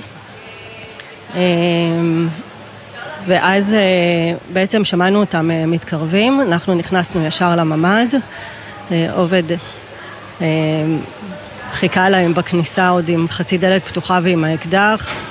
אה, היה לו אקדח? היה לו אקדח, כן. אה, ובעצם הם נכנסו ארבעה מחבלים לתוך הבית, אה, עובד ירה באחד מהם ואז היה לו מעצור. ואז כשהוא הבין שיש לו מעצור, הוא סגר ישר את הדלת של הממ"ד ו... והחזיק את הדלת חזק. אני לא יודעת למה, אחר כך הבנתי, אני חשבתי שזה, שבגלל שהיה לו נשק הם זרקו רימונים לתוך ה... לכיוון הדלת של הממ"ד, אבל אחר כך הבנתי שזו השיטה שלהם לפרוץ את הדלת. אמ, והם... ואז הם באו וניסו לפתוח לנו את הדלת, הם לא הצליחו, והם קצת ירו, ו... אבל לא... הם לא התעקשו איתנו יותר את, מדי. את והילדים ועובד עכשיו בשלב הזה, חמישתכם בתוך הממ"ד. כן. מה, אתם צועקים, אתם בוכים, לא, אתם... אתה, אתה יושב בשקט. אמ, את צופה בבעלך עושה את כל המהלכים האלה, ואת אני- יושבת עם הילדים. אני יושבת עם הילדים, אני מודה שזה השלב שנשברתי ופשוט התחלתי לבכות ושלושתם באו וחיבקו אותי. הם קצת- עודדו אותך? הם עודדו אותי, כן. ואחר כך זה פשוט כאילו, אה, סידרנו לעובד איזשהו, אה, את הקופסה של אחד המשחקים, קופסה מעץ גדולה, שזה יהיה כמו כיסא. הוא פשוט ישב עד 12 בלילה והחזיק את הידית וביד השנייה עם האקדח. אנחנו... אה, היה מאוד חם. היה חם ברמות, כאילו, בגלל השריפה כנראה קפץ כן. החשמל, אז לא היה לנו אוויר, והיה חם, וניסינו ככה כל אחד לתפוס איזה פינה על הרצפה, ואתה שוכב על הרצפה ואתה מזיע. הילדים שקטים, בוכים. הילדים מה- שקטים, אל, הם מדי פעם כאילו אומרים איזה משהו, אבל הם לא, הם לא מתלוננים, הם פשוט כאילו הצליחו לאסוף את עצמם. עכשיו זה ילדים, באמת, הם, הם לא יכולים להיות שתי דקות אחד ליד השני. הם לא, הם כל הזמן רבים. פתאום לא צריך ריטלין, כן. פתאום לא צריך להירגע. זה, זה הריטלין הכי טוב שיש. הם פשוט, הם, הם, הם, לא רק שהם אה, זה, הם גם כאילו עזרו אחד לשני. וכאילו, יהיה בסדר, ואחד חיבק את השני, והם... ונתנו לנו יד, כאילו, הם באמת, אה, עובד בכמה פעמים ביקש מעומר הגדול להחליף אותו קצת ליד הדלת, אה, אז הוא החליף אותו איזה פעמיים, למרות שכאילו אמר, אבא, אני מפחד, כאילו, הם אמרו את זה, הם אמרו שהם מפחדים. אה, מה גודל הממ"ד? זה שלוש על ארבע, משהו כזה. ואין הרבה מקום, כי זה החדר של הבן הקטן שלי, אז יש, ויש לו מיטה וחצי, שזה כנראה שטות. אה, אבל פשוט שכבנו על הרצפה רוב השעות, אה, עם מזיעים. אה, הבן הקטן שלי, כאילו עשה לעצמו איזה שאט דאון כזה, ופשוט, כאילו הרגשתי שהוא כל הזמן נרדם. אני מפריעה לכם, סליחה, כפר עזה, כן. עכשיו, התרעת צבע אדום. אוקיי. אמ, והוא כל פעם מתעורר והוא אומר לי, אמא, מה השעה? אז אני אומרת לו, נגיד שתיים, אז הוא אומר לי, אמא, זה יום או לילה? כל פעם הוא היה לו חשוב לדעת אם אנחנו ביום או בלילה, כי היה מאוד חשוך. זו תופעה ששמעתי עליה הרבה, שמשהו מהמתח גורם לאנשים פשוט להירדם. כן. זה אחת, בוא נגיד כל תגובה היא לגיטימית. יש כאלה שנרדמים, לא, אני יש אומר, כאלה אני שנטרפים. לא- ויש אני לא שופט את לא, התגובה, לא, אבל אני אומרת, זה תגובה- כנראה יכול לקרות הכל. וגם הצורך שלך למקם את עצמך, זה מה שאת מספרת, כאימא? לפחות על, ה, על, ה, על המקום ביממה, איפה אני. כן. ואת כאימא, איפה את... אה, אני, את עסוקה בעצמך, את עסוקה בהם, אה, הם מעודדים אותך, את מעודדת אותם. לא, אחרי השלב הזה כבר, אתה יודע, כל הזמן אה, הם אמרו, אמא, אני מפחד. אה, הם נכנסו אלינו, המחבלים עוד כמה פעמים לתוך הבית, וכל הזמן אתה שומע את האללה אכבר, ואחמד ומוחמד, ואתה שומע דברים זזים בבית, ו... אה, ואתה בעצם, אתה, אתה כאילו לא, לא יודע, ואתה גם כל הזמן אומר, איך, איך לא באים? כאילו, מה, למה לא באים לקחת אותנו? אה, וכל הזמן עובד אומר, עוד מעט, עוד מעט יבואו, עוד מעט יבואו. ו... ואנחנו מחכים ומחכים, וכאילו אתה, אתה מבין שאף אחד לא בא, ואתה שומע יריות ו, ופצצות, וכאילו, אתה מרגיש שאתה באיזשהו סרט שהוא לא ממש שלך, אבל אתה מבין שהוא שלך. אמ, אתם כולכם בסדר? אתם יצאתם מהממ"ד בריאים בגופכם? אנחנו יצאנו מהממ"ד. איבדתם אה, מישהו? לצערי איבדנו את חמתי. את אימא של עובד? אימא של עובד. אה, אחיין של עובד גם. אה, קיבלנו גם הודעה שהוא נרצח. ויש את אח שלו, שאנחנו עדיין לא יודעים מה עלה בגורלו. אה, לפני יומיים קברנו את אה, גאולה, אה, שהיא הייתה אישה באמת, באמת מדהימה. פולניה טובה כזאתי, ש... אבל אספה את כולנו, היא תמיד, כל הזמן הבית שלה היה פתוח. אה, היא תמיד, אה, כולם גרים בבארי. אתם ה- ידעתם תוך כדי שקרה לה משהו? לא, אנחנו נכנסנו עם חמישה מכשירי טלפון לממ"ד, אה, ארבעה מתוכם בסביבות 12 אחת כבר איבדו את הסוללה, ונשארנו רק עם הטלפון של הבן הקטן, שכל הזמן בירכתי על זה, שלמרות שהוא קטן שמתי לו סים, וזה החזיק אותנו כל ה... כל, כל, עד הסוף. וכל ה... כל ה... זה, גם הייתי כאילו בתקשורת עם האחות שלי, כדי לעדכן כאילו שאנחנו בסדר. אמ, אנחנו מתכתבים ואני כותבת לה, אה, נטע, הם נכנסים עכשיו, הם פה בפנים, אני אוהבת אתכם, תמסרי להורים שאני אוהבת אותם, אתה, אתה, אתה מרגיש שאתה נפרד? נפרדתי לפחות שלוש פעמים, כאילו, ו...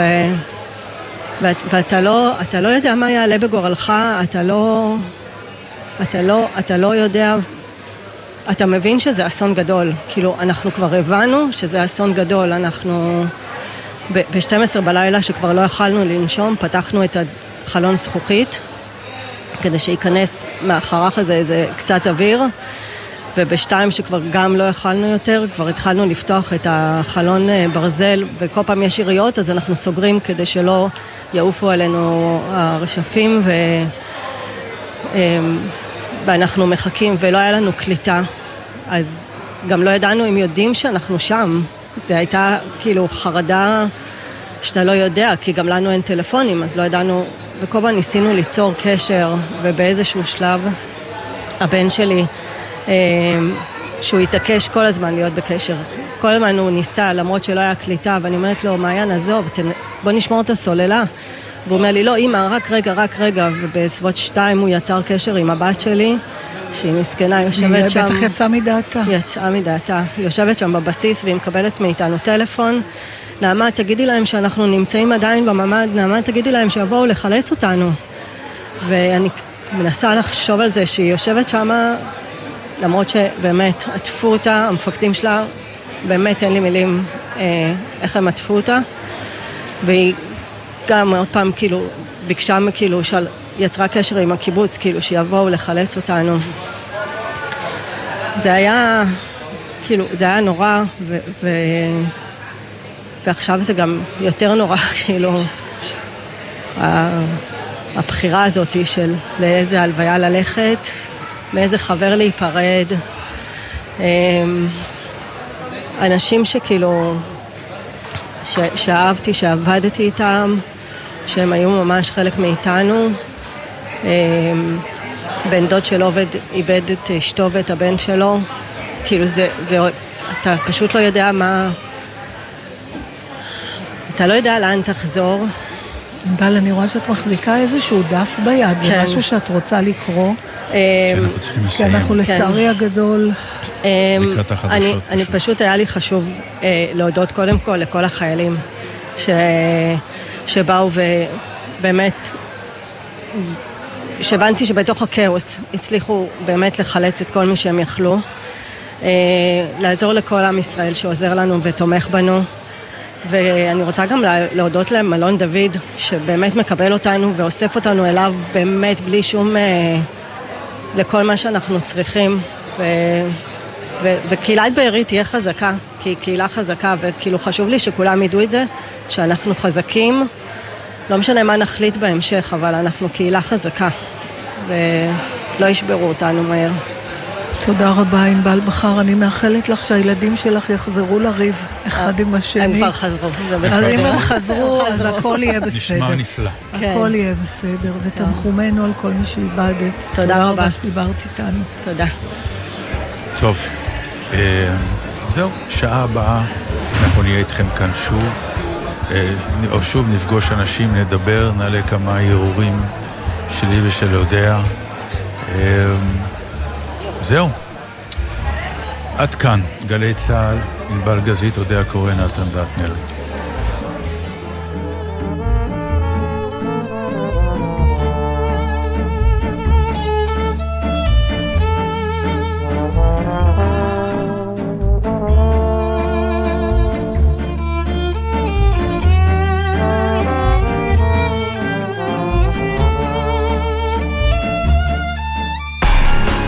מאזינים לגלי צה"ל. גם הלב צריך כיפת ברזל. מרגישים לחץ או חרדה? אנחנו פה 24 שעות ביממה. חייגו 1-800-363-363. נט"ל, חוזרים לחיים. סוף השבוע הוא הזדמנות להפוגה מהחדשות, לשמוע גם משהו שיעשה לכם טוב על הלב. מחר, ירדן בר כוכבא ודידי שחר בתוכנית לילדים, יואב גינאי מארח אומנים, ובן וקובי פראג' ומיקי קם ויהודה עדר אוגרים כוחות לשבוע חדש. גלי צה"ל פה איתכם, כל מקום, כל הזמן. גלי צה"ל מזמינה אתכם להצטרף למאמץ המשותף למען התושבים בקו האש, במיזם המיטה החמה של גל"צ וגלגלצ. באמצעות מוקד הפניות שלנו נחבר בהתאם לצורך וליכולת בין אזרחים ללא פתרונות לינה בעקבות המצב, לבין אלה המוכנים ויכולים לסייע. אנו קוראים לכם לתמוך ולהיתמך. מוזמנים לפנות אלינו דרך הוואטסאפ במספר 052-91-56-466. נעבור את זה יחד. גלי צה"ל פה איתכם, כל מקום, כל הזמן. מיד אחרי החדשות, אודה הקורן ונתן דטנר.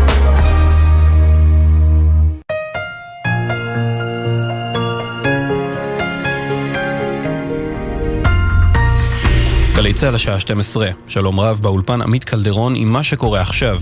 אזעקות צבע אדום נשמעו בשעה האחרונה בשדרות, איבים, נרעם וכיסופים. מוקדם יותר הופעלה אזעקה בקיבוץ מפלסים לאחר 11 שעות של שקט, לא דווח על נפגעים או נזק.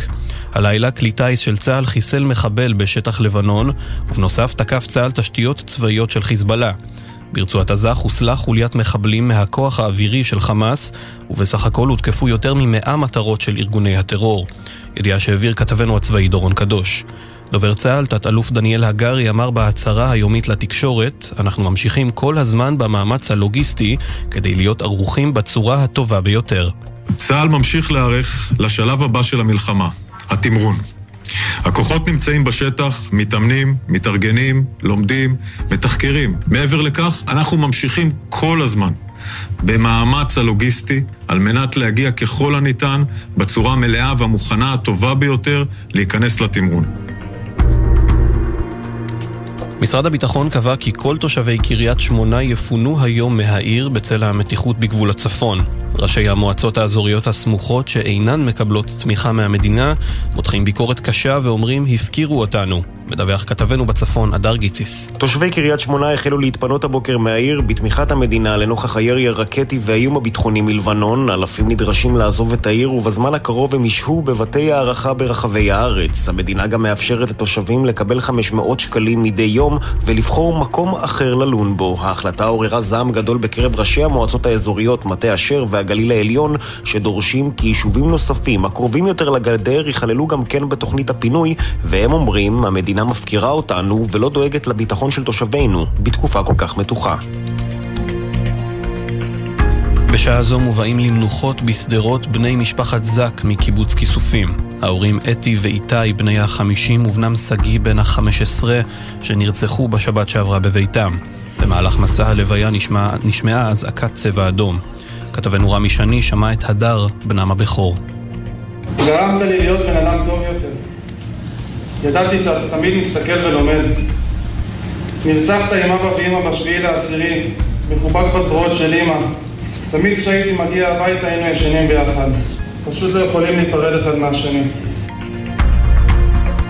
הממשלה אישרה את התקנות לשעת חירום לסגירת גופי שידור הפוגעים בביטחון המדינה, במטרה למנוע את שידורי ערוץ אל-ג'זירה בישראל. מדווח כתבנו המדיני יניר קוזין. על פי התקנות, אם שוכנע שר הביטחון כי שידוריו של ערוץ זר, במקרה הזה אל-ג'זירה, פוגעים באופן ממשי בביטחון המדינה, רשאי שר התקשורת בהסכמת שר הביטחון ובאישור ועדת השרים להורות לערוץ להפסיק את שידוריו, על סגירת משרדי הערוץ הנמצאים בארץ, על תפיסת המכשיר המשדר בארץ ולהוריד את אתר הערוץ בישראל. התקנות אושרו בתיאום עם היועצת המשפטית לממשלה. בשעה זו נשמעות אזעקות באשקלון, בחלק הדרומי והצפוני של העיר וגם באזור התעשייה. במערכת הביטחון פועלים כדי לחמש את כיתות הכוננות ברחבי הארץ והוקמו 368 כיתות כוננות חדשות, מדווח כתבנו קובי מנדל. מבצע חלוקת כלי הנשק ביישובים השונים יושלם בשבועות הקרובים. עד כה כבר חולקו כ-4,400 רובי סער ב-22 מועצות אזוריות החל מהגליל ועד לדרום. כמו כן הוקמו 368 כיתות כוננות. מדובר במבצע יוצא דופן של המשרד לביטחון פנים, אשר נועד לחזק את העורף באמצעות מתן כלי נשק לאוכלוסייה אזרחית. צבע אדום בשעה זו גם באשדוד. מזג האוויר תחול עלייה קלה בטמפרטורות עד שעות הצהריים, ייתכן טפטוף עד גשם קל בצפון הארץ ולאורך מישור החוף. אלה החדשות שעורך עמיתי ליפשיץ, בצוות מאי נבון ואור מטלון.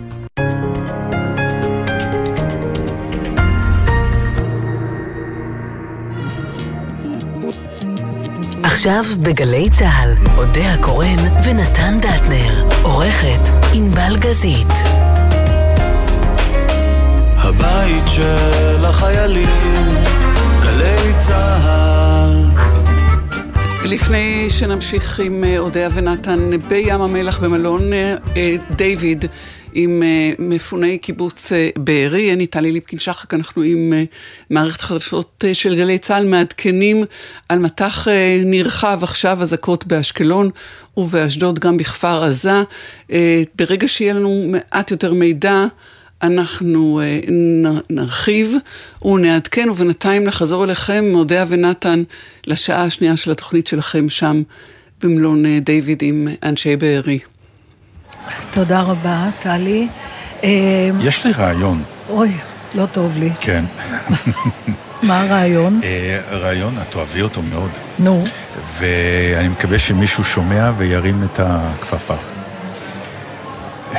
כשיגמר הכל, ותמיד, כמו שאמר חנוך לוין, תמיד בסוף יש סוף. כן. ויש סוף.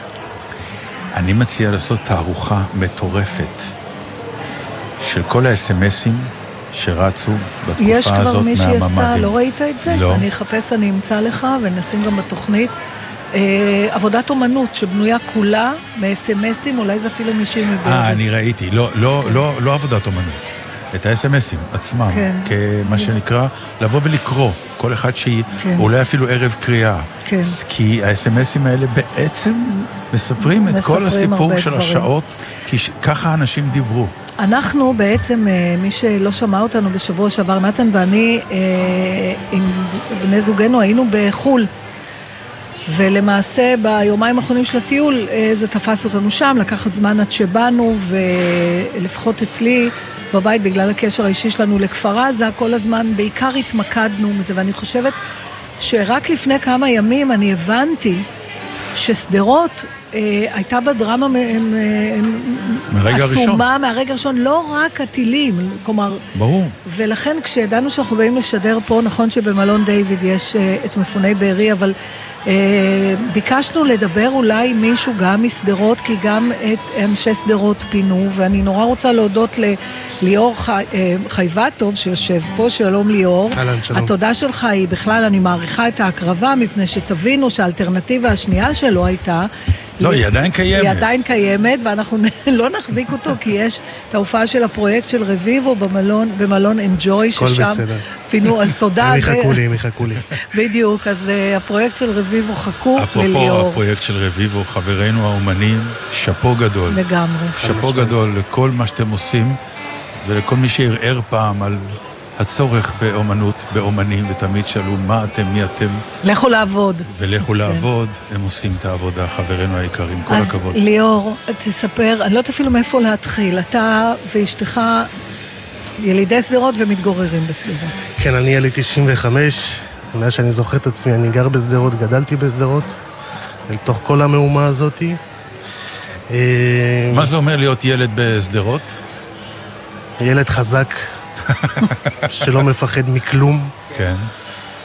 אנשים שפשוט אי אפשר, אי אפשר להסביר אותם במילים, גיבורים אחד-אחד, לפי דעתי. גיבורים, וכולם שואלים אותי בעצם, איך אתה מגדל ילדים בעיר הזאת? איך אתה לא מפחד לעזוב את עצמך, את הילדים? אתה לא מוצא תשובות כי זה המקום שאתה מכיר, שם גדלת, שם המשפחה שלך. והחלטת להקים משפחה, כן, בסדרות. כן, הבאנו ילדה, יש לי ילדה כמעט בת שלוש, שגודלת לתוך זה כמוני, וכמו אשתי שגדלנו לתוך זה. גם אשתך משדרות? כן, עכשיו אתה מתחיל להרגיש את הפחד. שכבר יש ילדים, אתה מתחיל... כן, ש... אתה מתחיל להבין. להרגיש את הפחד, שאתה צריך לגונן על מישהו ולא רק על עצמך.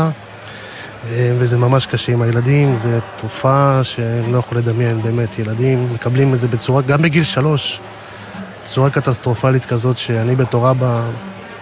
הייתי בשוק מזה בעצמי, כן. אתה זוכר את עצמך אבל בתור ילד בן שלוש? לא. יופי, אז גם לא. היא לא תזכור. כן, היא תזכור יותר, רק זה, את הדברים אני הטובים. אני מסכים איתך, זה יותר כאב של ההורים, זה יותר ברור. הבעיה אצלנו כבר נפשית, ו... ולפעמים אנחנו מפילים את זה עליהם. נכון, כן, נכון, כן. נכון, נכון. אה, אז יום שבת, קורה לך שש בשבת? וחצי בבוקר. אז אה, בשישי לאוקטובר חגגתי יום הולדת 28.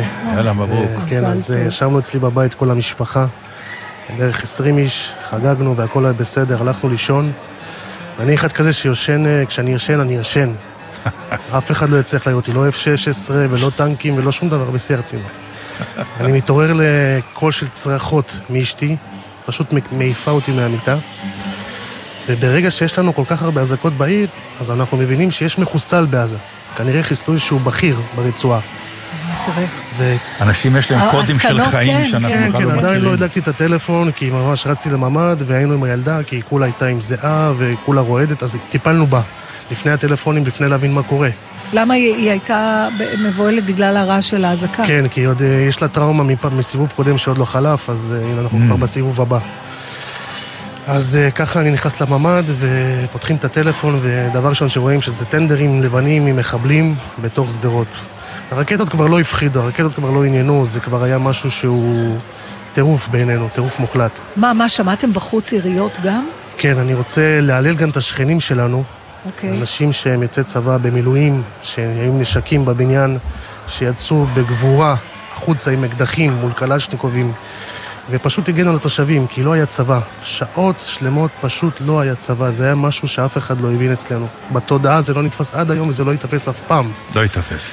אז ראינו שכנים, הצצנו כמה שאפשר עם חצי עין דרך החלון, ופשוט ראינו שכנים יוצאים שהם שומרי שבת, ולא מבינים מה קורה, כי אין להם טלפונים והם לא מקושרים. ואתה שומע את השכנים פשוט צורכים ומכוונים אותם, איפה הם רואים את המחבלים, מאיפה להתחבא, לאיפה ללכת, כי הם פשוט, אין להם שום תקשורת. ומה אתם עושים?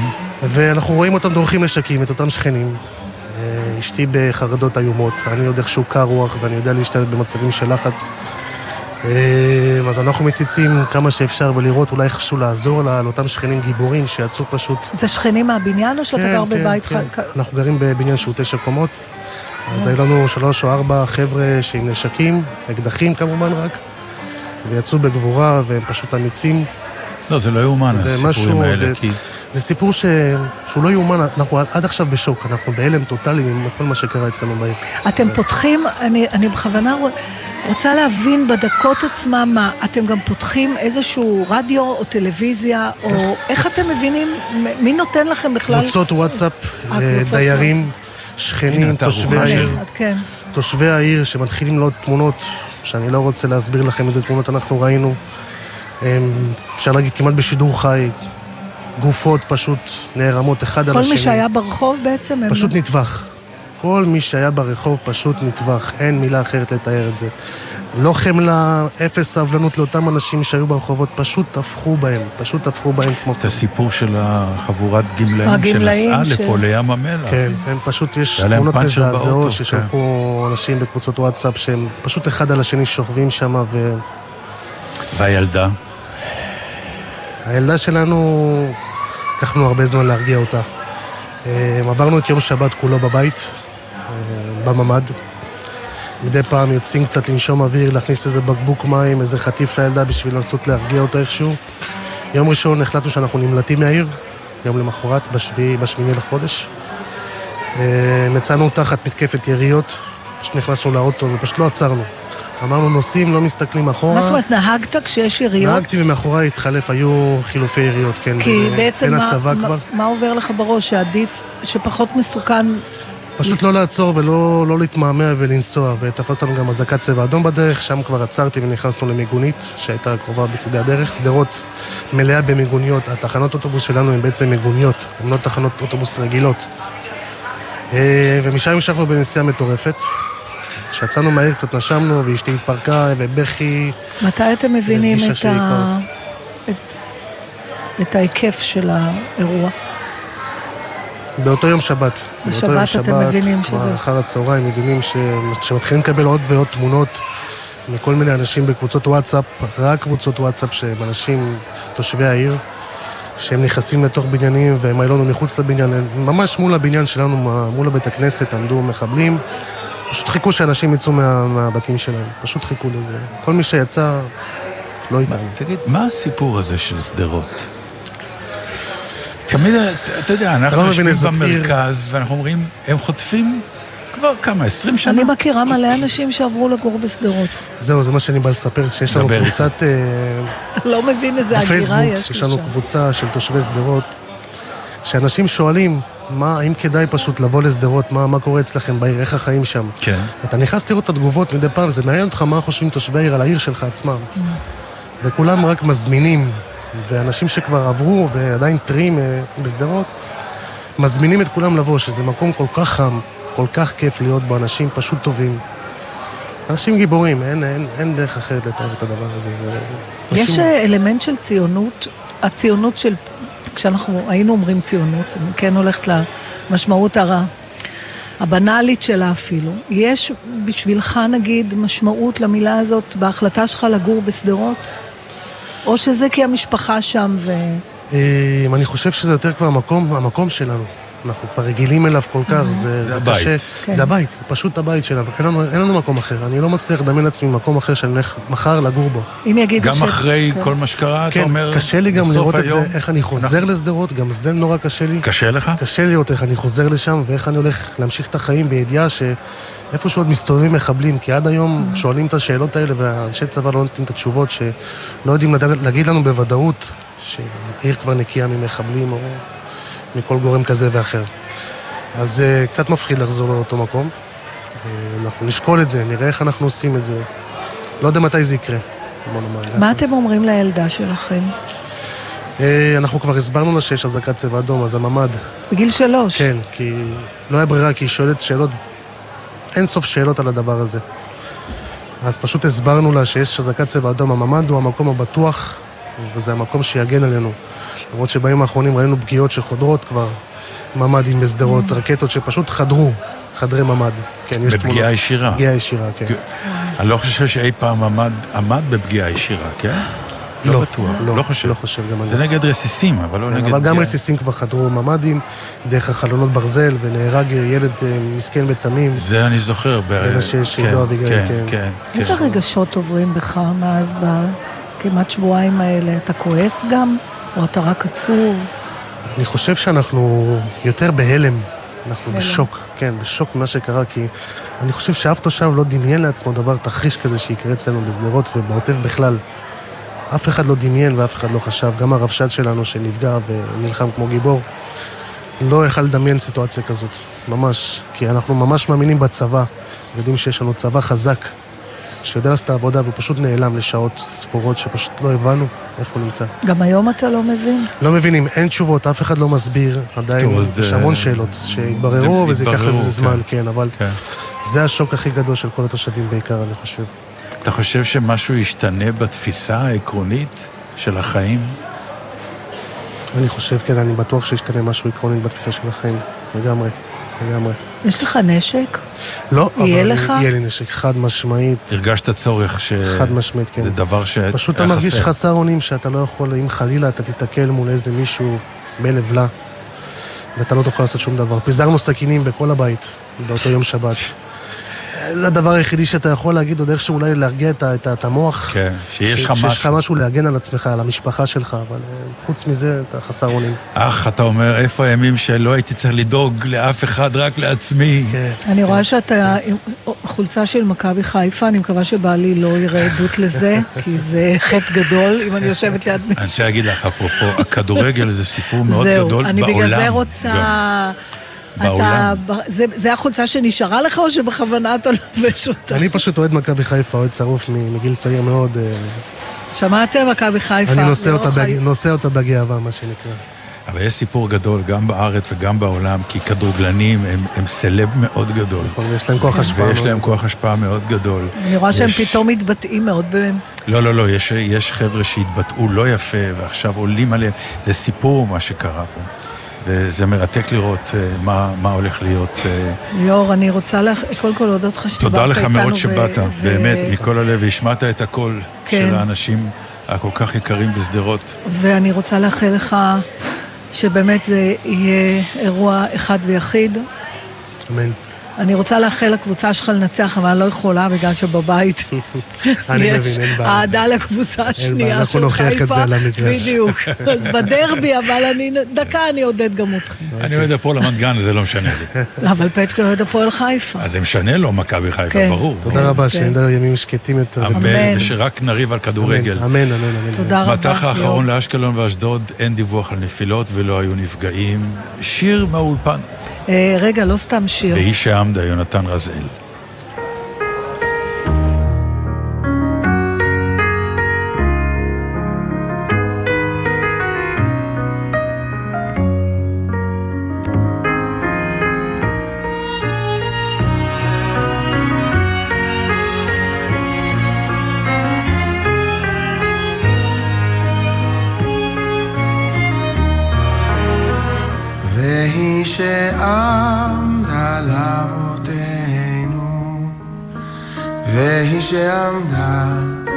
לאבותינו ולנו, שלא אחד בלבד עמד עלינו לכלותנו, עמד עלינו לכלותנו, והיא שעמדה לאבותינו. והיא שעמדה לאבותינו ולנו, שלא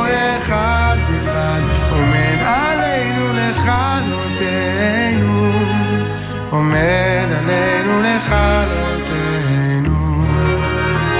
והקדוש ברוך הוא מצילנו, מצילנו מידם, והקדוש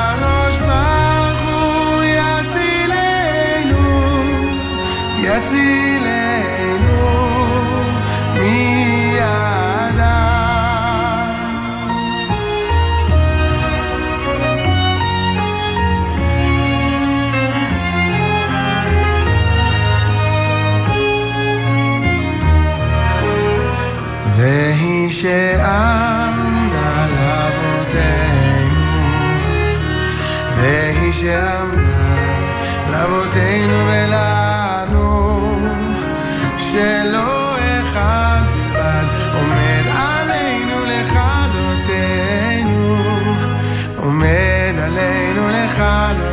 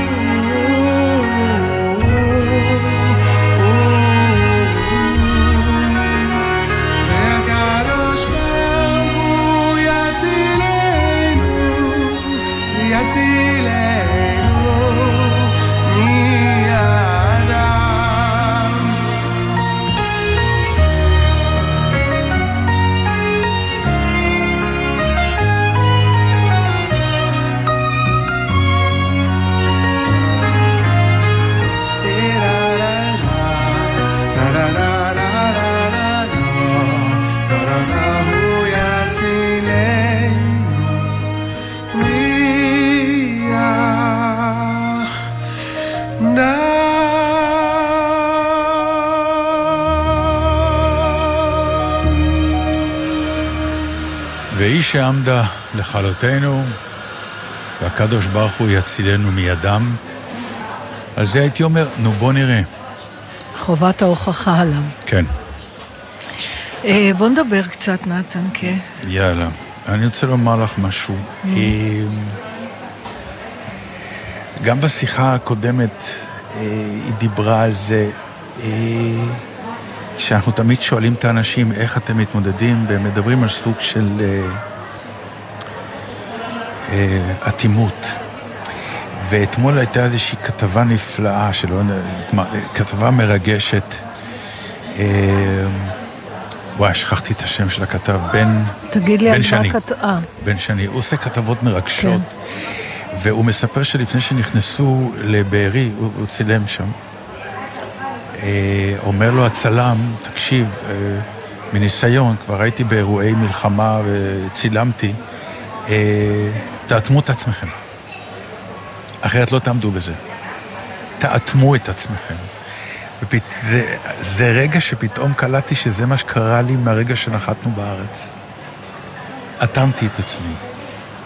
אה, ככלי, כ, ככלי כ, כ, כדרך להתמודד. אני, אה, אני שומע את הכל, אני דומע, אבל אני לא נותן לזה להיכנס לי למקומות שאני יודע שברגע שזה ייכנס, זה לא יצא וזה יעשה לי נזק. ואני... אה, זה, זה, זה, זה כואב לי שאני עושה את זה, כי אני כאילו מרגיש אה, לא שותף מספיק פעיל באסון הזה, אה, אבל הדרך היחידה להתמודד היא, היא בזה שאתה באמת מחליט לאטום את עצמך. והיינו בשפיים ביום שישי שעבר, כן. ועכשיו אנחנו פה. ואתה רואה את האנשים, אתה רואה את ה... הם פה יושבים, כמו שאנחנו רואים עכשיו, חבורות חבורות, הם מדברים, הם עסוקים. אה, וזה סוג של שבעה גדול, ענק כזה. גם בשפעים וגם פה, שבעה כזה שמתמשכת, עם הכמויות של האוכל והכל, עם כל הכללים.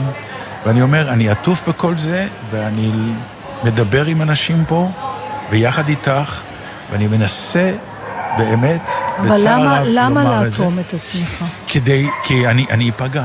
מה זה תיפגע? אני, אני לא יודע, אני לא רוצה להיות שם. אני... אה, אה, תראי, אני, אני אגיד לך משהו שהוא, שהוא... אני כן מהסוג, מסוג האנשים, נגיד, אני יכול להתמכר לדברים. אני אדם שברגע שנפתח משהו, ואני נותן לו דרור, יש לי את היכולת הזאת, או לפעמים אם זה דבר נורא, לא את היכולת, אבל להיפתח יותר מדי. וממרום גילי, אני יודע שזה אה, לאור הניסיון של החיים שלי, שאני לא רוצה. אה, אני חושב שזה מה שהציל את הילדות שלי בזמנו, שהוריי עשו לי את אותו דבר. בתור דור שני, הם, הם, הם אטמו אותי לדבר הזה, שאני לא אנזק. אה, ועכשיו אני עושה את זה לעצמי. אבל אתה גם מתאר איזה ואני- קושי בזה שאתה לא, כאילו לא מחובר. אז בסוף אתה משלם איזשהו מחיר רגשי.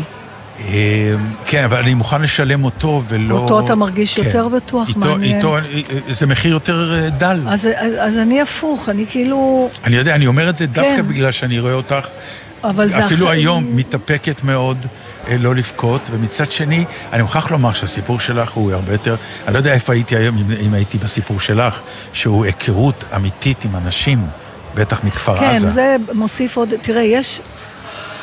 כשדיברתי קודם על הגוף הגדול הזה שנקרא עם ישראל, אני, אני רק...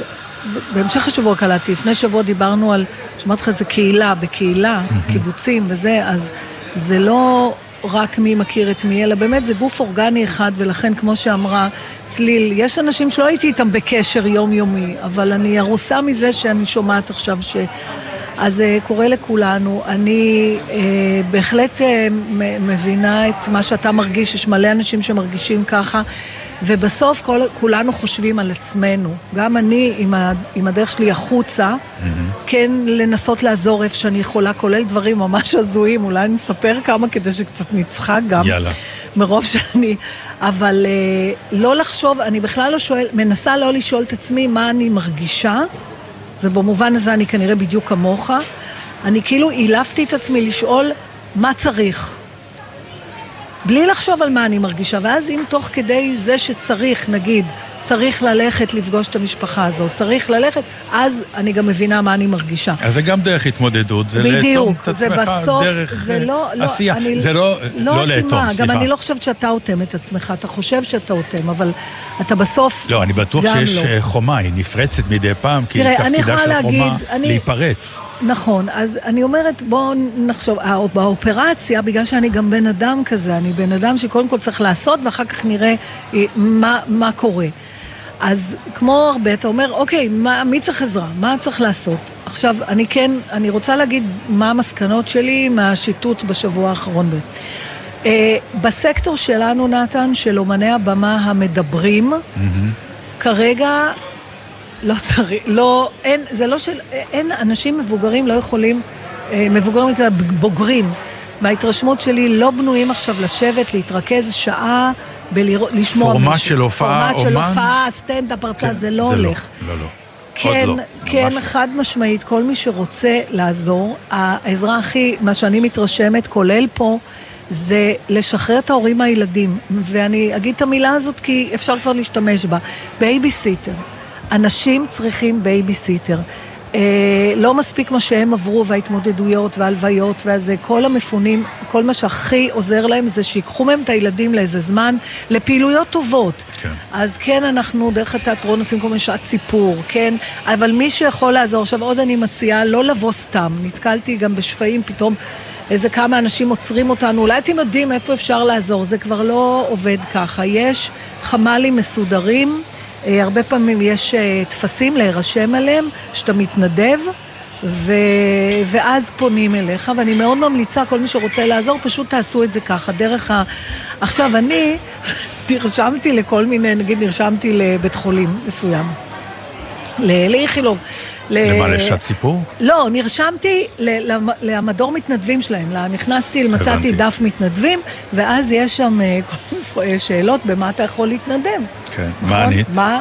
אז חכה, אז קודם כל, במקרה שלי, כי אין לי הרבה כישורים, פסלנו קודם את מה שלא. סטריפטיז מטורף, לא, זה לא. ביקשו, אבל למשל ביקשו אה, לק, לקיחת דמים, אז אמרתי, אוקיי, פחות, כאילו, אני לא אכפת לי לקחת, אבל לא בטוח שזה יעשה בדרך אין. אחר כך היה למשל ל- לשחק ולהעסיק ילדים אה, חולים, מאושפזים. ומאחר וגם עם ילדיי הפרטיים הבריאים לא היה לי הרבה סבלנות, אמרתי, אולי עדיף שלא אני... אה, זה. בקיצור, נשארתי עם הסעות, כאילו, אה, כן. נהיגה, אדמיניסטרציה, שלא באמת הבנתי מה צריך, אבל אמרתי, אוקיי, אולי אני יודעת. את יודעת. וכן. בעיקר את נלחמת באדמיניסטרציה. ודוברות. שזה גם את צריכה לדעת. מאוד אני צריכה לדעת, ובחזוני כבר ראיתי את עצמי מחליפה את דוברת גמזו. איכילוב. בטח, ב-CNN. ואכן למחרת הגיע טלפון וכבר בדקתי עם הספר שלי, כי אמרתי CNN, אני עכשיו להגיע, דוברת. כן. לא, כולה שאלו אם אני יכולה להסיע. זה בכלל עובדת זרה מאיזה מקום למקום, ובלב אני הלוא פולניה. וזה היה מתל אביב להרצליה, אז אני אומרת, היא לא יכולה... רגע, מה? זהו. טלי, אה, רגע סליחה. מה, בדיוק. כן, טלי. באמצע סיפור כל כך הירואי. הרגשתי כן. אי נוחות מסוימת להפריע, אבל אנחנו בכל זאת רוצים ובצדק. לדווח כאן מן האולפן אה, על חשד לאירוע ביטחוני בגליל העליון, ושניים יהיו איתנו למסור פרטים. אנחנו מתחילים איתך, דורון קדוש, כתבנו הצבאי. דורון. כן, טלי, אז אנחנו מדווחים אה, ממש בדקות האחרונות על אירוע ביטחוני שמתנהל אה, סמוך ליישוב מרגליות, שנמצא באצבע הגליל. הפרטים מאוד ראשוניים, האירוע כנראה עדיין מתנהל, אבל מה שאנחנו יכולים להגיד כרגע בשלב הזה, זה שמתנהלים חילופי אש במקום, כנראה בין כוחות צה"ל לחמוש או חשוד כלשהו. שוב, הפרטים אה, לא ברורים, כן נגיד בשלב הזה שזה אירוע שעוד מתנהל אחרי שבמהלך כל, כל השעות האחרונות, כל שעות הלילה והבוקר, היה יחסית שקט בגבול לבנון, הייתה תקיפה של צה"ל במהלך הלילה על אה, תשתיות צבאיות של חיזבאללה בדרום לבנון, והיה גם מחבל שחוסל בתוך שטח לבנון עצמו, אבל יישובי הצפון עצמם היו שקטים מאז אתמול בשעות הערב, אה, מטח של שיגורי רקטות שהיה שם, וכעת, אה, כמה שעות לאחר מכן, או לילה לאחר מכן, האירועים הביטחוניים בצפון מתחדשים, כאמור עם דיווח ראשוני על חילופי אש שהתנהלו שם בדקות האחרונות ביישוב מרגליות. תודה לך, דורון קדוש, ותכף יהיה איתנו גם אה, הדר גיציס, אה, כתבנו בצפון. עד אז, אודיה ונתן, ואנחנו מחכים לא לפואנטה כי הייתה, אבל אולי להמשך הסיפור שלך, אודיה. אה, כן, טוב, אז לא משנה, אז זו דוגמה אחת. אחר כך אה, אה, הגעתי לאיזשהו מלון שרבים מחברינו אה, מכפר עזה פונו לשם, וממש אילצתי מישהי לתת לי לעשות לה כביסה, למרות שהיא ניסתה פירוש, לטעון... לקחת ממנה את הדברים? ממש, חטפתי לה את הדברים, היא ניסתה משהו, להגיד, אמרה, זה דברים חדשים, אמרתי, לא חשוב, זה צריך כביסה. זאת אומרת, צריך משהו לעשות. עכשיו, אה, הסתבר לי גם שאחת הבעיות הכי בוערות אה, היא העניין של הלק ג'ל. של המה? לק ג'ל. למה? יש מצוקה גדולה מאוד אצל הרבה נשים שפונו, שהן רגילות לטפח את הציפורניים לק ג'ל, ועכשיו הן לא בבית שלהן. אחרי כל מה שקורה, באמת לק ג'ל? לק ג'ל, טוב. תקשיב, ואני לא ממיתה, ב- למרות שאין לי לק ג'ל, אבל אני מתרשמת מהמצוקה. נשים, אתם עם מיוחד. נכון, אז אם ככה, בימים האחרונים גם הסעתי לקיסטיות. מהמלון למלון עם הדברים. אבל אתה יודע, זה משמח, אני לא יודעת לעשות לק ג'ל, אבל אני יודעת להסיע כאלה שיודעות לעשות. אז אפרופו, אם אתה כן רוצה לעזור, זה הדברים, צריך מלא מלא דברים קטנים. ואז, ביום שביידן היה פה, אמרה לי דנה הצדקת, שמנהלת שם את כל העניין שבמלון דן פנורמה, שאליה הבאתי את, ה, את דנה המתוקה השנייה שעושה לק ג'ל, והיא אמרה, את לא יודעת, ואני שומעת אותה אומרת, כבר שלושה שליחים הבריזו לי. אני אומרת לה, מה הבריז? מה הבריז? היא אומרת, לא באים לקחת כביסה. יש מכבסות, את יודעת, אנשים, באמת, צדיקים העם הזה אחד-אחד. מכבסה אה, ב- בלח"י 55, בשכונת התקווה בתל אביב, היא התנדבה לעשות כביסות למפונים מ... וואי, איזה- מ- כן, ארזו, אני רק נותנת היה חסר קרדיטים. שליח. אבל מישהו צריך להביא את להביא, הכביסה ולקחת. אמר, היא אומרת לי, "אה, דנה, הם לא רוצים להתקרב כי סגרו הכל בגלל ביידן. אמרתי, שום דבר, השליחים לא יודעים כלום. אני אקח ואני אחזיר. אבל הם ארבע צדקו. וחצי שעות אחר כך. הכביסה התייבשה אצלך באוטו. עכשיו, לא הצלחתי להגיע למכבסה. עשיתי שרשרת אנושית, ופה אני רוצה להודות למצברים מלח"י 53. אני לא זוכרת את השם, העמדתי שורה אנושית, כולם העבירו את הכביסה? עד ל-55, כי הצלחתי לזרוק את האוטו באיזה מקום, וחזור. ואחר כך ישבתי עוד אה, שלוש וחצי שעות ברחוב ההגנה, אה, כשהווייז המשיך לטעון, באמת, מישהו צריך לפרמט את הווייז, או שתעזבו אותו עכשיו. אי אפשר לשבת שלוש שעות שהתנועה לא זזה, והוא אומר... משך השהות בפקק עשר דקות, הוא סתם אומר את זה. זה לקח שלוש שעות. אה, עכשיו, המסקנות שלי זה ככה, יש מלא עזרות קטנות שאפשר לעשות. ת- ברמה של בין אדם לבין אדם, מישהו צריך כביסה, מישהו צריך שיקחו אותו, מישהו צריך שיחזירו אותו. המון המון המון עזרה עם הילדים. כל מי שיכול יודע להיות בייביסיטר אפילו, לא צריך להיות אומן ושעות סיפור. לכו תשחקו עם ילדים, וכן, אומני הבמה השרים, להם יש ביקוש גדול מאוד. זה מנחם המוזיקה. עכשיו, יש לי עוד אה, אתה טו- עוד תיקח את תובנה. אה, ליאור ואתם תלכו ותנגנו אותי ותופיעו. לא רוצים לשמוע שר עכשיו. אין דבר אה, כזה, תמיד רוצים לשמוע אותך. תקשיבי, מנפלאות המלחמה. עכשיו, אני, לעומתך, לא, לא מסיע ולא... עוד מעט תסיע. בטטת קורסה. אז החלטתי שאני חייב לעשות הליכה, משהו. כן. עכשיו, בעת מצוקה כמו זאת, אני בוחר לי מסלול שאני מדמיין שיש בתים, שאם יש אזעקה, אני אוכל לפרוץ אליהם פנימה, למדרגות, ו... וכן. כן. אבל זה, הבית שלי הוא, אה, הוא באזור של שכונת וילות הרבה. שהווילות סגורות, כי כל אחד סגור בווילה שלו. אז באמת מצאתי איזושהי, איזשהו רחוב שחרשתי אותו הלוך וחזור, כי היו בו בתים. אבל אז גיליתי, ואני מבקש, רבותיי, בכל המקומות שבהם יש אזעקות, בתים משותפים. תשאירו את דלת המדרגות פתוחה. כן. כי אם אני, אם אני רוצה להיכנס, אני לא אתחיל עכשיו לעשות זום זום שתפתחו לי. זה מה שעשינו ברחוב יוחנן הסנדלר, ותודה שפתחו לנו. אז- אני הייתי בחדר אשפה, כי טעיתי בכניסה. אבל באמת, אה, בתים משותפים, אנא מכם, אם יש לכם דלת אינטרקום, פשוט שימו אבן או משהו שנוכל להיכנס פנימה. ועוד דבר אחד, אני מוכרח לומר לך, היה, הייתה איזו יוזמה של עיריית תל אביב להרים טלפון לאנשים המאוד מאוד מבוגרים בעיר ולשאול מה שלומם. ואני מוכרח לומר לך שהם עשו פה טעות גדולה מאוד. למה? והסברנו את זה לעירייה, אני חושב שהם קיבלו את זה. אנחנו מנסים, ההורים של סמדר הם אנשים מאוד מאוד מבוגרים, כן. יש לנו ניסיון בזה. האנשים המבוגרים האלה מקבלים טלפונים, ב- לא בעת מלחמה, אבל בעת רגילה, של הרבה מאוד גנבים, שמנסים לד- לדובב אותם לקנות דברים וכל אה, מיני כל דברים כאלה. הרמאים האלה בדיוק, שמוכרים. ומעודדים מהם לתת להם פרטים כן. אישיים. ואת יודעת, אנשים כן. מבוגרים נופלים בפח.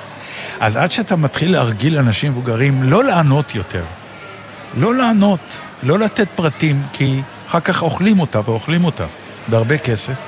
פתאום מתקשרים מהעירייה, אומרים, שלום, אנחנו מהעירייה, אתם לבד, אתם בסדר, אה. מי אתם, כמה אתם בבית, ופתאום אנחנו שומעים, אה, נותנים את כל הפרטים.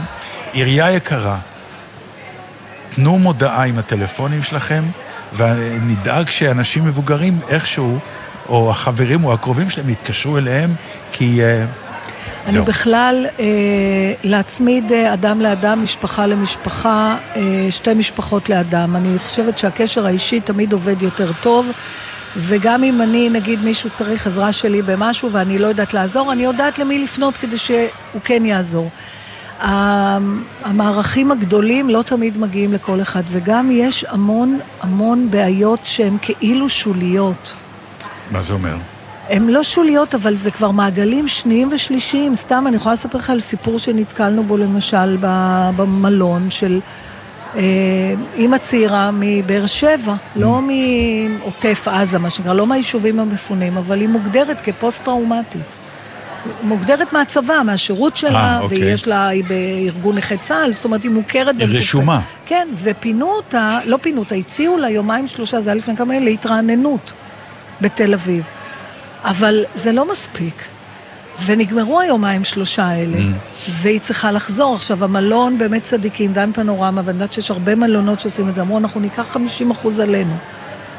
אנחנו מממנים את אבל עדיין צריך... ובמקרה עברנו שם, והיא מנסה להשיג את ארגון אה, אה, אה, נכי צה"ל, ומהעירייה, ואנשים, זה לא שמסרבים לעזור, אבל המנגנונים עובדים נורא לאט. כן, אתה מבין? זה- אז עד שהיא תקבל תשובה, ועד שזה, אז בדיוק... של המלחמה הזאת. נכון, אבל לא תמיד זה מרוע, בגלל שזה משמעותו של מנגנון גדול. אז במקרה אנחנו היינו בסביבה, אז התארגנו ונתנו את הכסף שהיא צריכה, ויהיה לה שקט ליומיים שלושה. אבל, אז לכן אני אומרת, יש הרבה פעמים פתרונות כאילו נקודתיים, קטנים, שעוזרים לבן אדם לידך במשהו מאוד גדול מבחינתו. אה, וזה הזמן לעשות את זה. מי שאתם רואים, מי שאתם נתקלים, מה שאפשר, אין שום עזרה שהיא קטנה מדי. אה, זהו, זה המסקנות שלי אה, נכון לעכשיו. עכשיו אני תוהה, ענבל, אם אנחנו... אנחנו רוצים שיר, או שאנחנו כן. רוצים עוד לדבר על משהו? אתה לא. אמרת לי שקראת משהו מעניין. אה, כן, חשבתי ואני- לסיים אולי עם, עם אתגר קרת. אז רגע, אה, אבל חבל לי לבזבז זמן על שיר, כי אולי תכף יהיה איזה עדכון. אז שהעדכון יהיה על שיר על ולא שיר עלינו. ולא עלינו. אה, בקיצור, אני רוצה, ארצה לסיים את השידור עם אה, מה שכתב אתגר קרת. אני רק אומר, כן. אני דיברתי לא אלך, דיברתי ל- אה. לעורכת שלנו. סליחה. שתדע, שתיתן לי זמן, אחרי האורחת הבאה שתהיה לנו, לסיים עם אתגר קרת. רגע, יש לנו את האורחת הבאה? עוד לא. אז אז תקשיב. שיר, לא? אז כן שיר? אתה רוצה שיר? את רוצה לומר לי עוד משהו? כי יש המון לומר, ומצד שני, זה קצת, אנחנו, זה קצת חוזר על עצמו, כי יש משהו עומד ב, במצב הזה. זה לא מצב דינמי, זה, יש מלחמה בחוץ שאתה חסר שליטה, אתה חסר שליטה. אני, אני מוצא את עצמי בתת אה, כורסה נוראית. אז בוא אני אשאל אותך את שאלת הפיל בחדר. זה כן הזמן או לא הזמן? למה? לחפש אשמים, לכעוס, כי זה הדיון עכשיו, אתה יודע. יש את אה, אסכולת זה לא הזמן, ויש את אסכולת זה בדיוק הזמן. אני אגיד לך, בכלל, גם ברמה האישית. וואי, זו שאלה שאני מודיע לך כרגע אה, שהתשובה היא לא פוליטית, למרות שכל דבר פוליטי בארץ לא, הזאת. אני לא אמרתי בכלל אבל פוליטית. לא, כי יש משהו בעיקרון, זה שכשיש עת מלחמה, אתה אמור לסמוך על אלה שמנהלים אותה. אני מוכרח לומר שפעם ראשונה אני לא מרגיש בטוח גם בעניין הזה. וזה אומר שכנראה היה צריך משהו להתחלף. זה כל מה שאני יכול לומר לך, בלשון אה, פשוטה וקצת מתחמקת, אני מוכרח להודות. תשמע, כמו תמיד, אנחנו יוצאים מהדברים מה- מהמיקרו למקרו. דיברנו פעם, אפילו אני חושבת שזה היה באחד הלקטים שענבל שמה כשטיילנו, על איך להתמודד עם כעס. הנטייה הראשונה ישר לחפש אשמים. אתה זוכר, הייתה לנו שיחה על זה, אפילו עם איזה מומחית אה, שדיברה על זה, שתמיד שקורה משהו... באופן טבעי אתה מחפש באופן טבעי. אשמים. עכשיו, אתה יודע, בן אדם לבד, בחלל הקטן שלו, מתנהג בסוף כמו אומה בחלל הגדול שלה.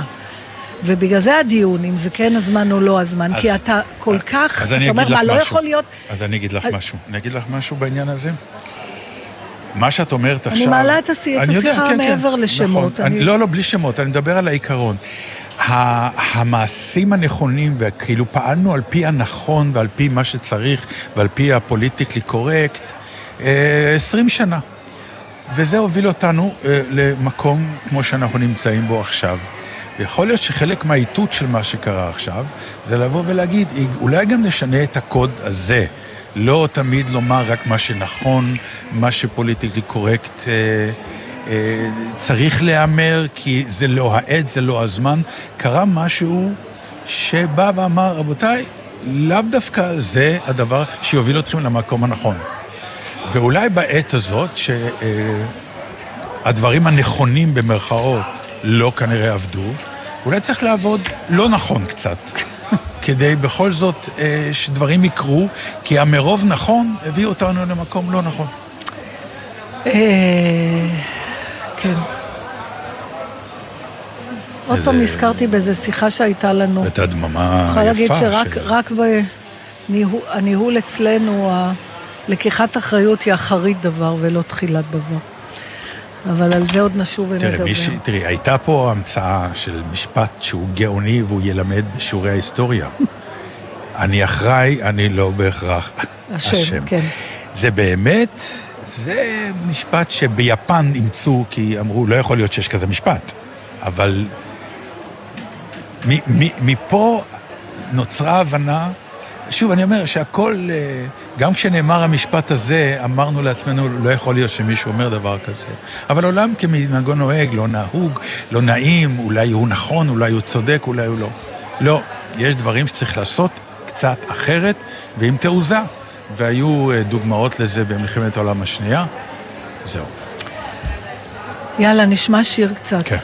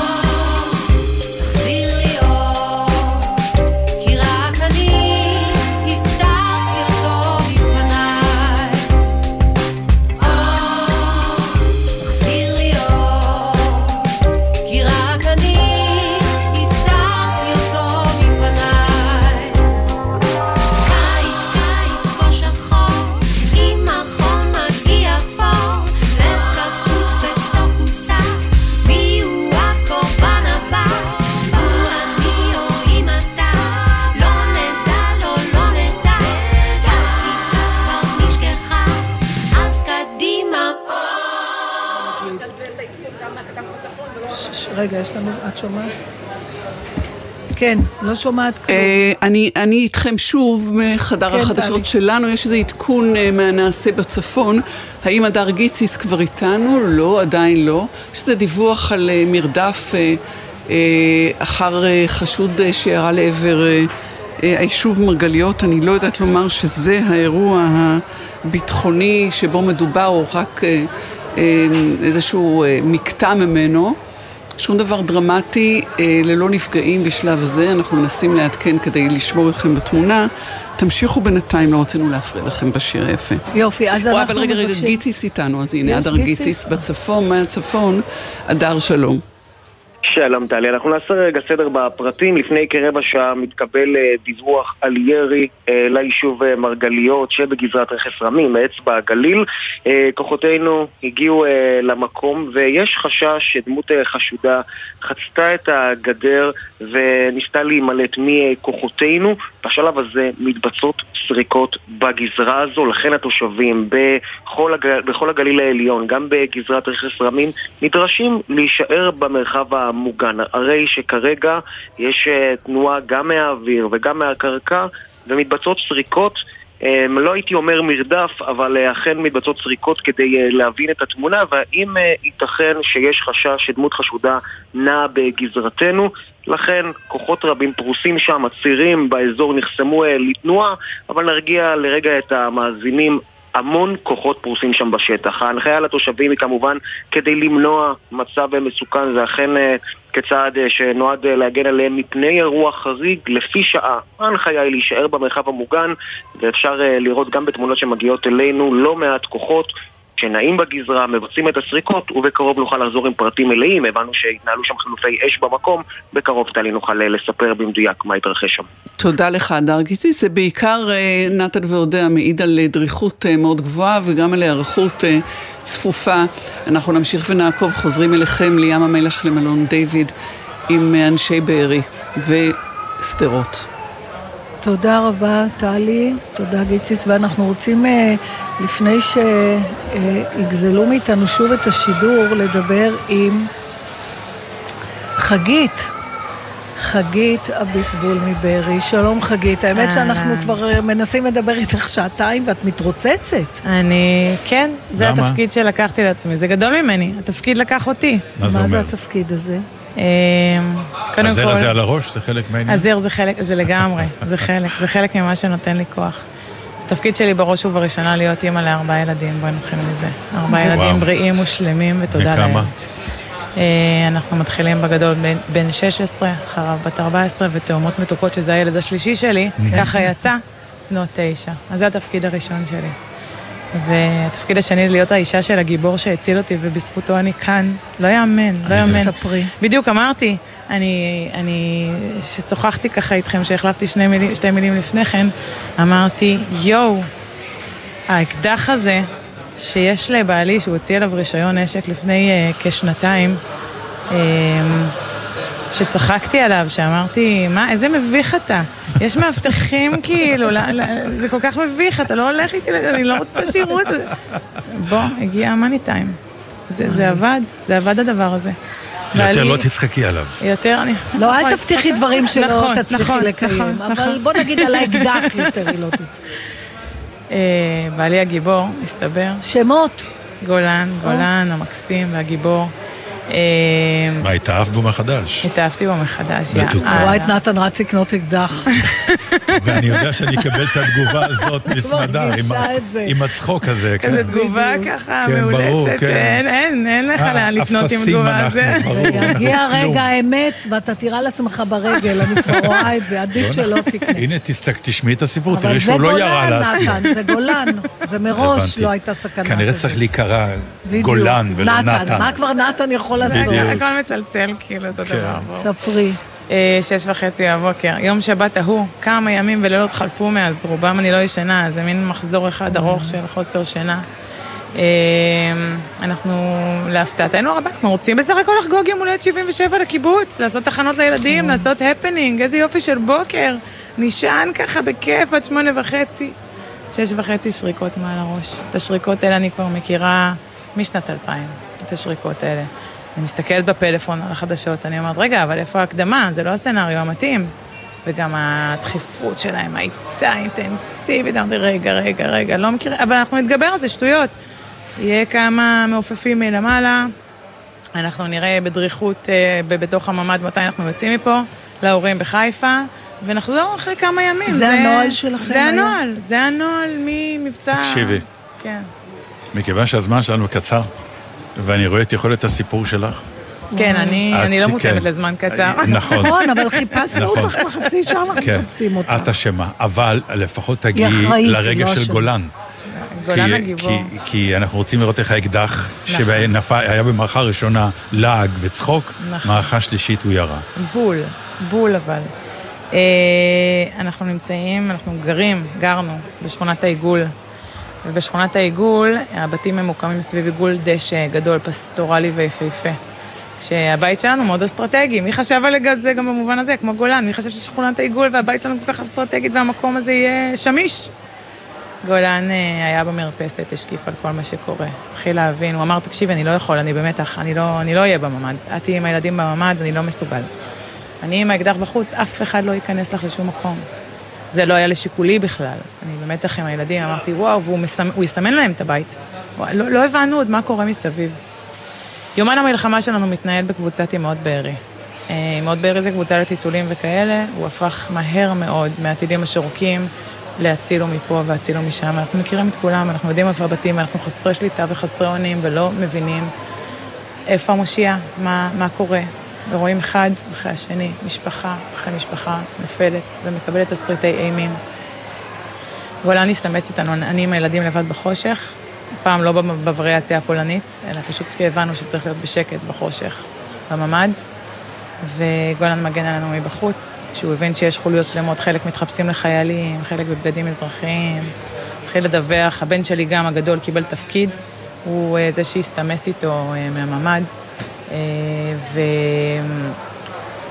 ותסריטי אימה. נכנסים השכנים האלה, נכנסים השכנים האלה, מה קורה מפה, מה קורה משם. כשהוא הבין את גודל הסכנה, הוא עשה את המערב מתוך המטבח שלנו שמשקיף על המרפסת. ובזכותו ניצלנו. אנחנו שש וחצי בבוקר עד 12 וחצי בלילה. שומעת אותו ירה? יורה? כן. מה, מה ששמעו מבחוץ, זה בסרטי האימה הטובים ביותר לא הגיעו לתסריטים האלה. זה יריות, בסוף גם טנקים, אה, מסוקים, דיבורים בערבית, קללות, צרחות. ואני מנסה למסך את זה לילדים, אני גננת ב- במקצועי, בעבר, הרחוק. איך אמרת, אה, למסך את זה לילדים? למסך את זה לילדים, למסך את כל הדבר במקום הזה. האטימות שדיברת עליה, תעבור למיסוך. לא, לא, אנחנו כמו בחיים יפים. אתם מכירים את הסרט כן. בחיים יפים? כן. זה. אבל אתם יודעים מתי לא הייתה ברירה? עכשיו אימצתי את המילה, אוקיי, אני מיסכתי את. עצמי, לא כן, כן, אטמתי כן. את עצמי, אוקיי. מתי הבנת שאין ברירה? אה, כשאין ברירה, כשפתאום דופקים לי בדלת ואני אומרת, רגע, מהסצנריו שה- שהאימהות מסביבי כותבות, לדפוק בדלת זה לא טוב. לדפוק בדלת זה אומר ש... שזה יכול להיות עוינים. כן, שאנחנו בסוף, ומה עם גולן, ומה קורה, ומה זה. אני שומעת את אח של גולן, את אה, אה, אשתו וילדים פיצקה לך אצלי בדלת, אני אומרת, איך זה קרה? הוא הבריח אותם, היה קרב יריות לידם, הוא הבריח אותם מבית סמוך עם האקדח אלינו. הם שמעו מחבלים עולים למעלה, ובמומנטום הזה, בתושייה אינסופית, הוא הבריח אותם הוא אלינו. הציל אותם. הציל אותם, ממש. טוב, אני פונה פה. לכל מי ששומע את השיחה הזאת, בבקשה לקחת את אביטל ולתת לה זמן. אה, אנחנו רוצים להודות למלא אנשים. קודם כל, אני רוצה להודות לאודי שמיר, שנהג אותי ואת נתן לפה בבטחה ובזכותו שידרנו. תודה, מפיקה אודי. נועה בלווית, הביצוע הטכני דניאל חיון ושקט וולפין, תודה גם לעמית גלילי, וביפו, מאיר גונן, ליאור רונן וזיו עיני, פיקוח טכני עומר נחום, תודה לטלי ליפקין שחק. ותודה לענבל גזית ואביטל אביגדול מבארי. תודה. אתם מאזינים לגלי צה"ל. בהישמע אזעקה בזמן נהיגה, יש לעצור את הרכב בבטחה ולהיכנס מיד למרחב מוגן. בהיעדר מרחב מוגן סמוך, יש להתרחק ככל האפשר מהכביש, לשכב על הקרקע ולהגן על הראש בידיים. בכביש בין עירוני, ייצרו בזהירות בצד הדרך, רחוק ככל האפשר מהכביש, הדליקו אורות חירום, שכבו על הקרקע מעבר למעקה הבטיחות והגנו על הראש בידיכם. לאחר עשר דקות אפשר לחזור לרכב ולהשתלב בזהירות בתנועה. עוד פרטים באתר פיקוד העורף, באתר הרלב"ד ומשרד התחבורה. סוף השבוע הוא הזדמנות להפוגה מהחדשות, לשמוע גם משהו שיעשה לכם טוב על הלב. היום יאיר הראל, דני רובס, דורון נשר וליאור פרידמן, עם מוזיקה ותובנות משותפות, אוגרים כוחות לשבוע חדש. גלי צה"ל פה איתכם, כל מקום, כל הזמן. מאחורי השמות, בוקר טוב ישראל חולקת כבוד לנרצחים ולנופלים. תמיד עם חלומות משוגעים, חיוך ממזרי וחולצה להחלפה. וחלמה לעזור לילדים עם מוגבלויות באמצעות תרפיה עם כלבים. מפעל חייו היה הרפת. בכל בוקר נספר משהו קצר, פרט מידע, אירוע או חוויה שישפכו אור על מי שהיו ואינם עוד. בני משפחה וחברים המעוניינים לחלוק עמנו בסיפורים ובתמונות מוזמנים לעשות זאת באמצעות הדואר האלקטרוני זיכרון כרוכי glz.co.il מאחורי השמות, מדי יום ביומן הבוקר של גלי צה"ל עם אפי טריגר. מיד אחרי החדשות, נורית קנטי.